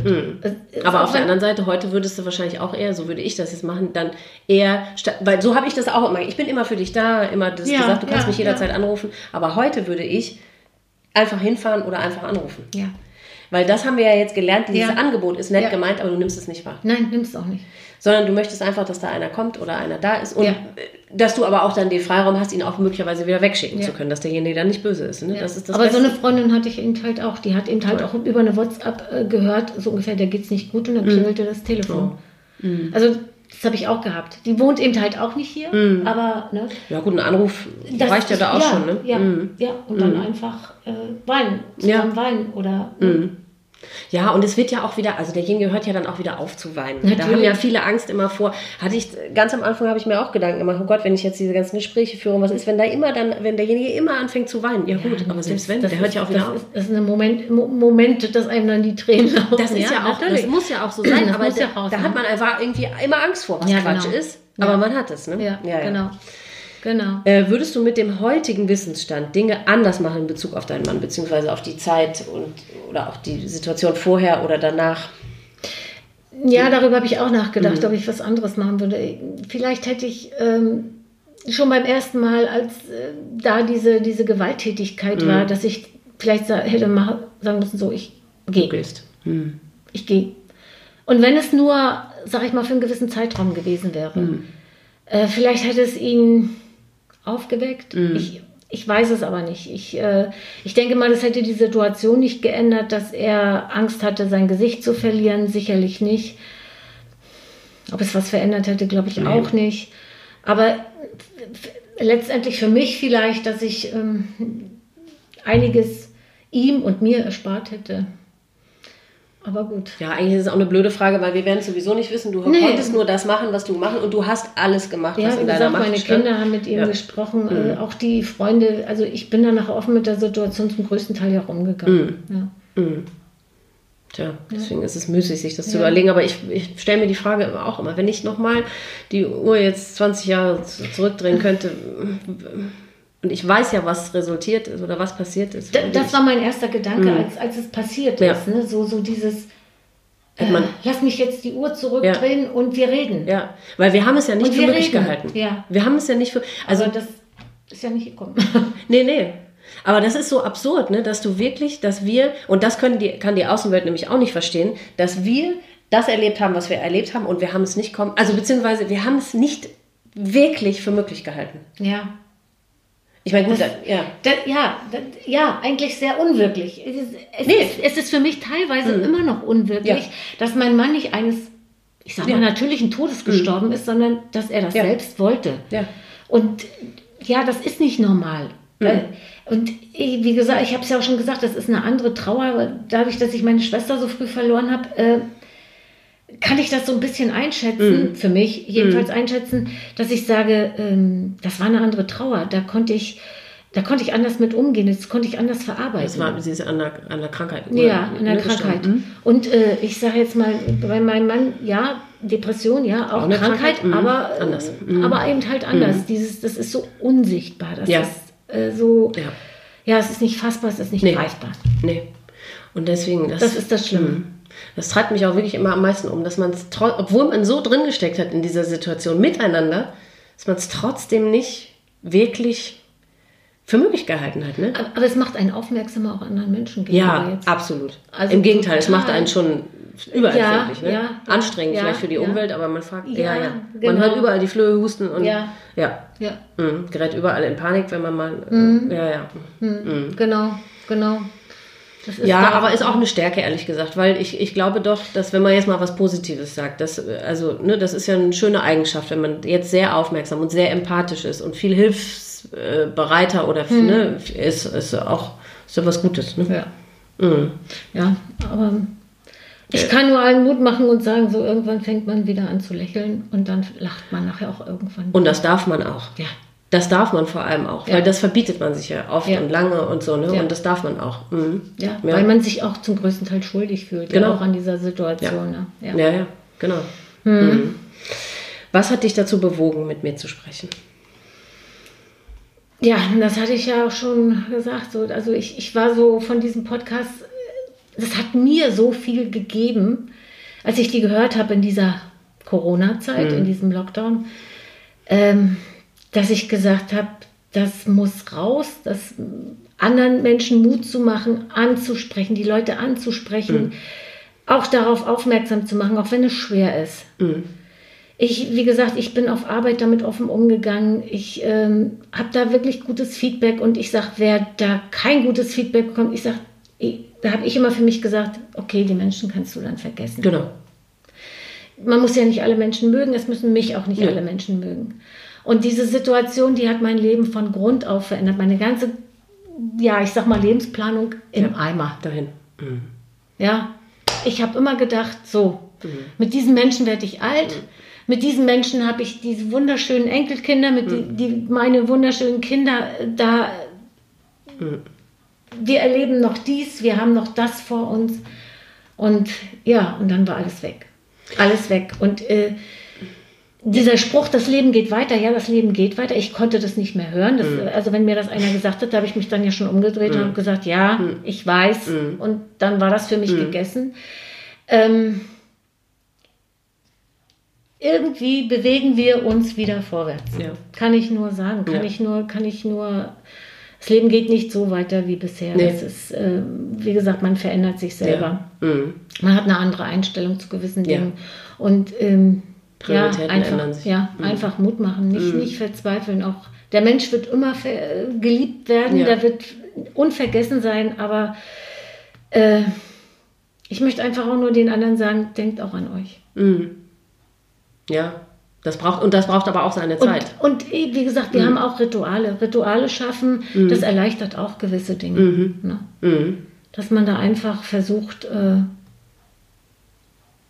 Ich muss mal diese Geschichte erzählen mit diesem Corona, meiner Enkeltochter. Das war so süß, weil wir immer gesagt haben, der Opa ist jetzt auf dem Mond. Ach, nicht im Himmel, auf dem Mond. Der guckt immer vom Mond runter, wenn ihr ins Bett geht. Ja. Der beschützt euch, der ist da. Und dann haben wir so gesprochen und gesagt, das Corona, das könnte man echt auf den Mond schießen. Nein, nicht auf den Mond, dann kriegt der Opa Corona. Oh. Oh. Und im Stillen haben wir ja so gedacht, okay, könnte uns ja egal sein. Ja. Aber das war so, es ist einfach.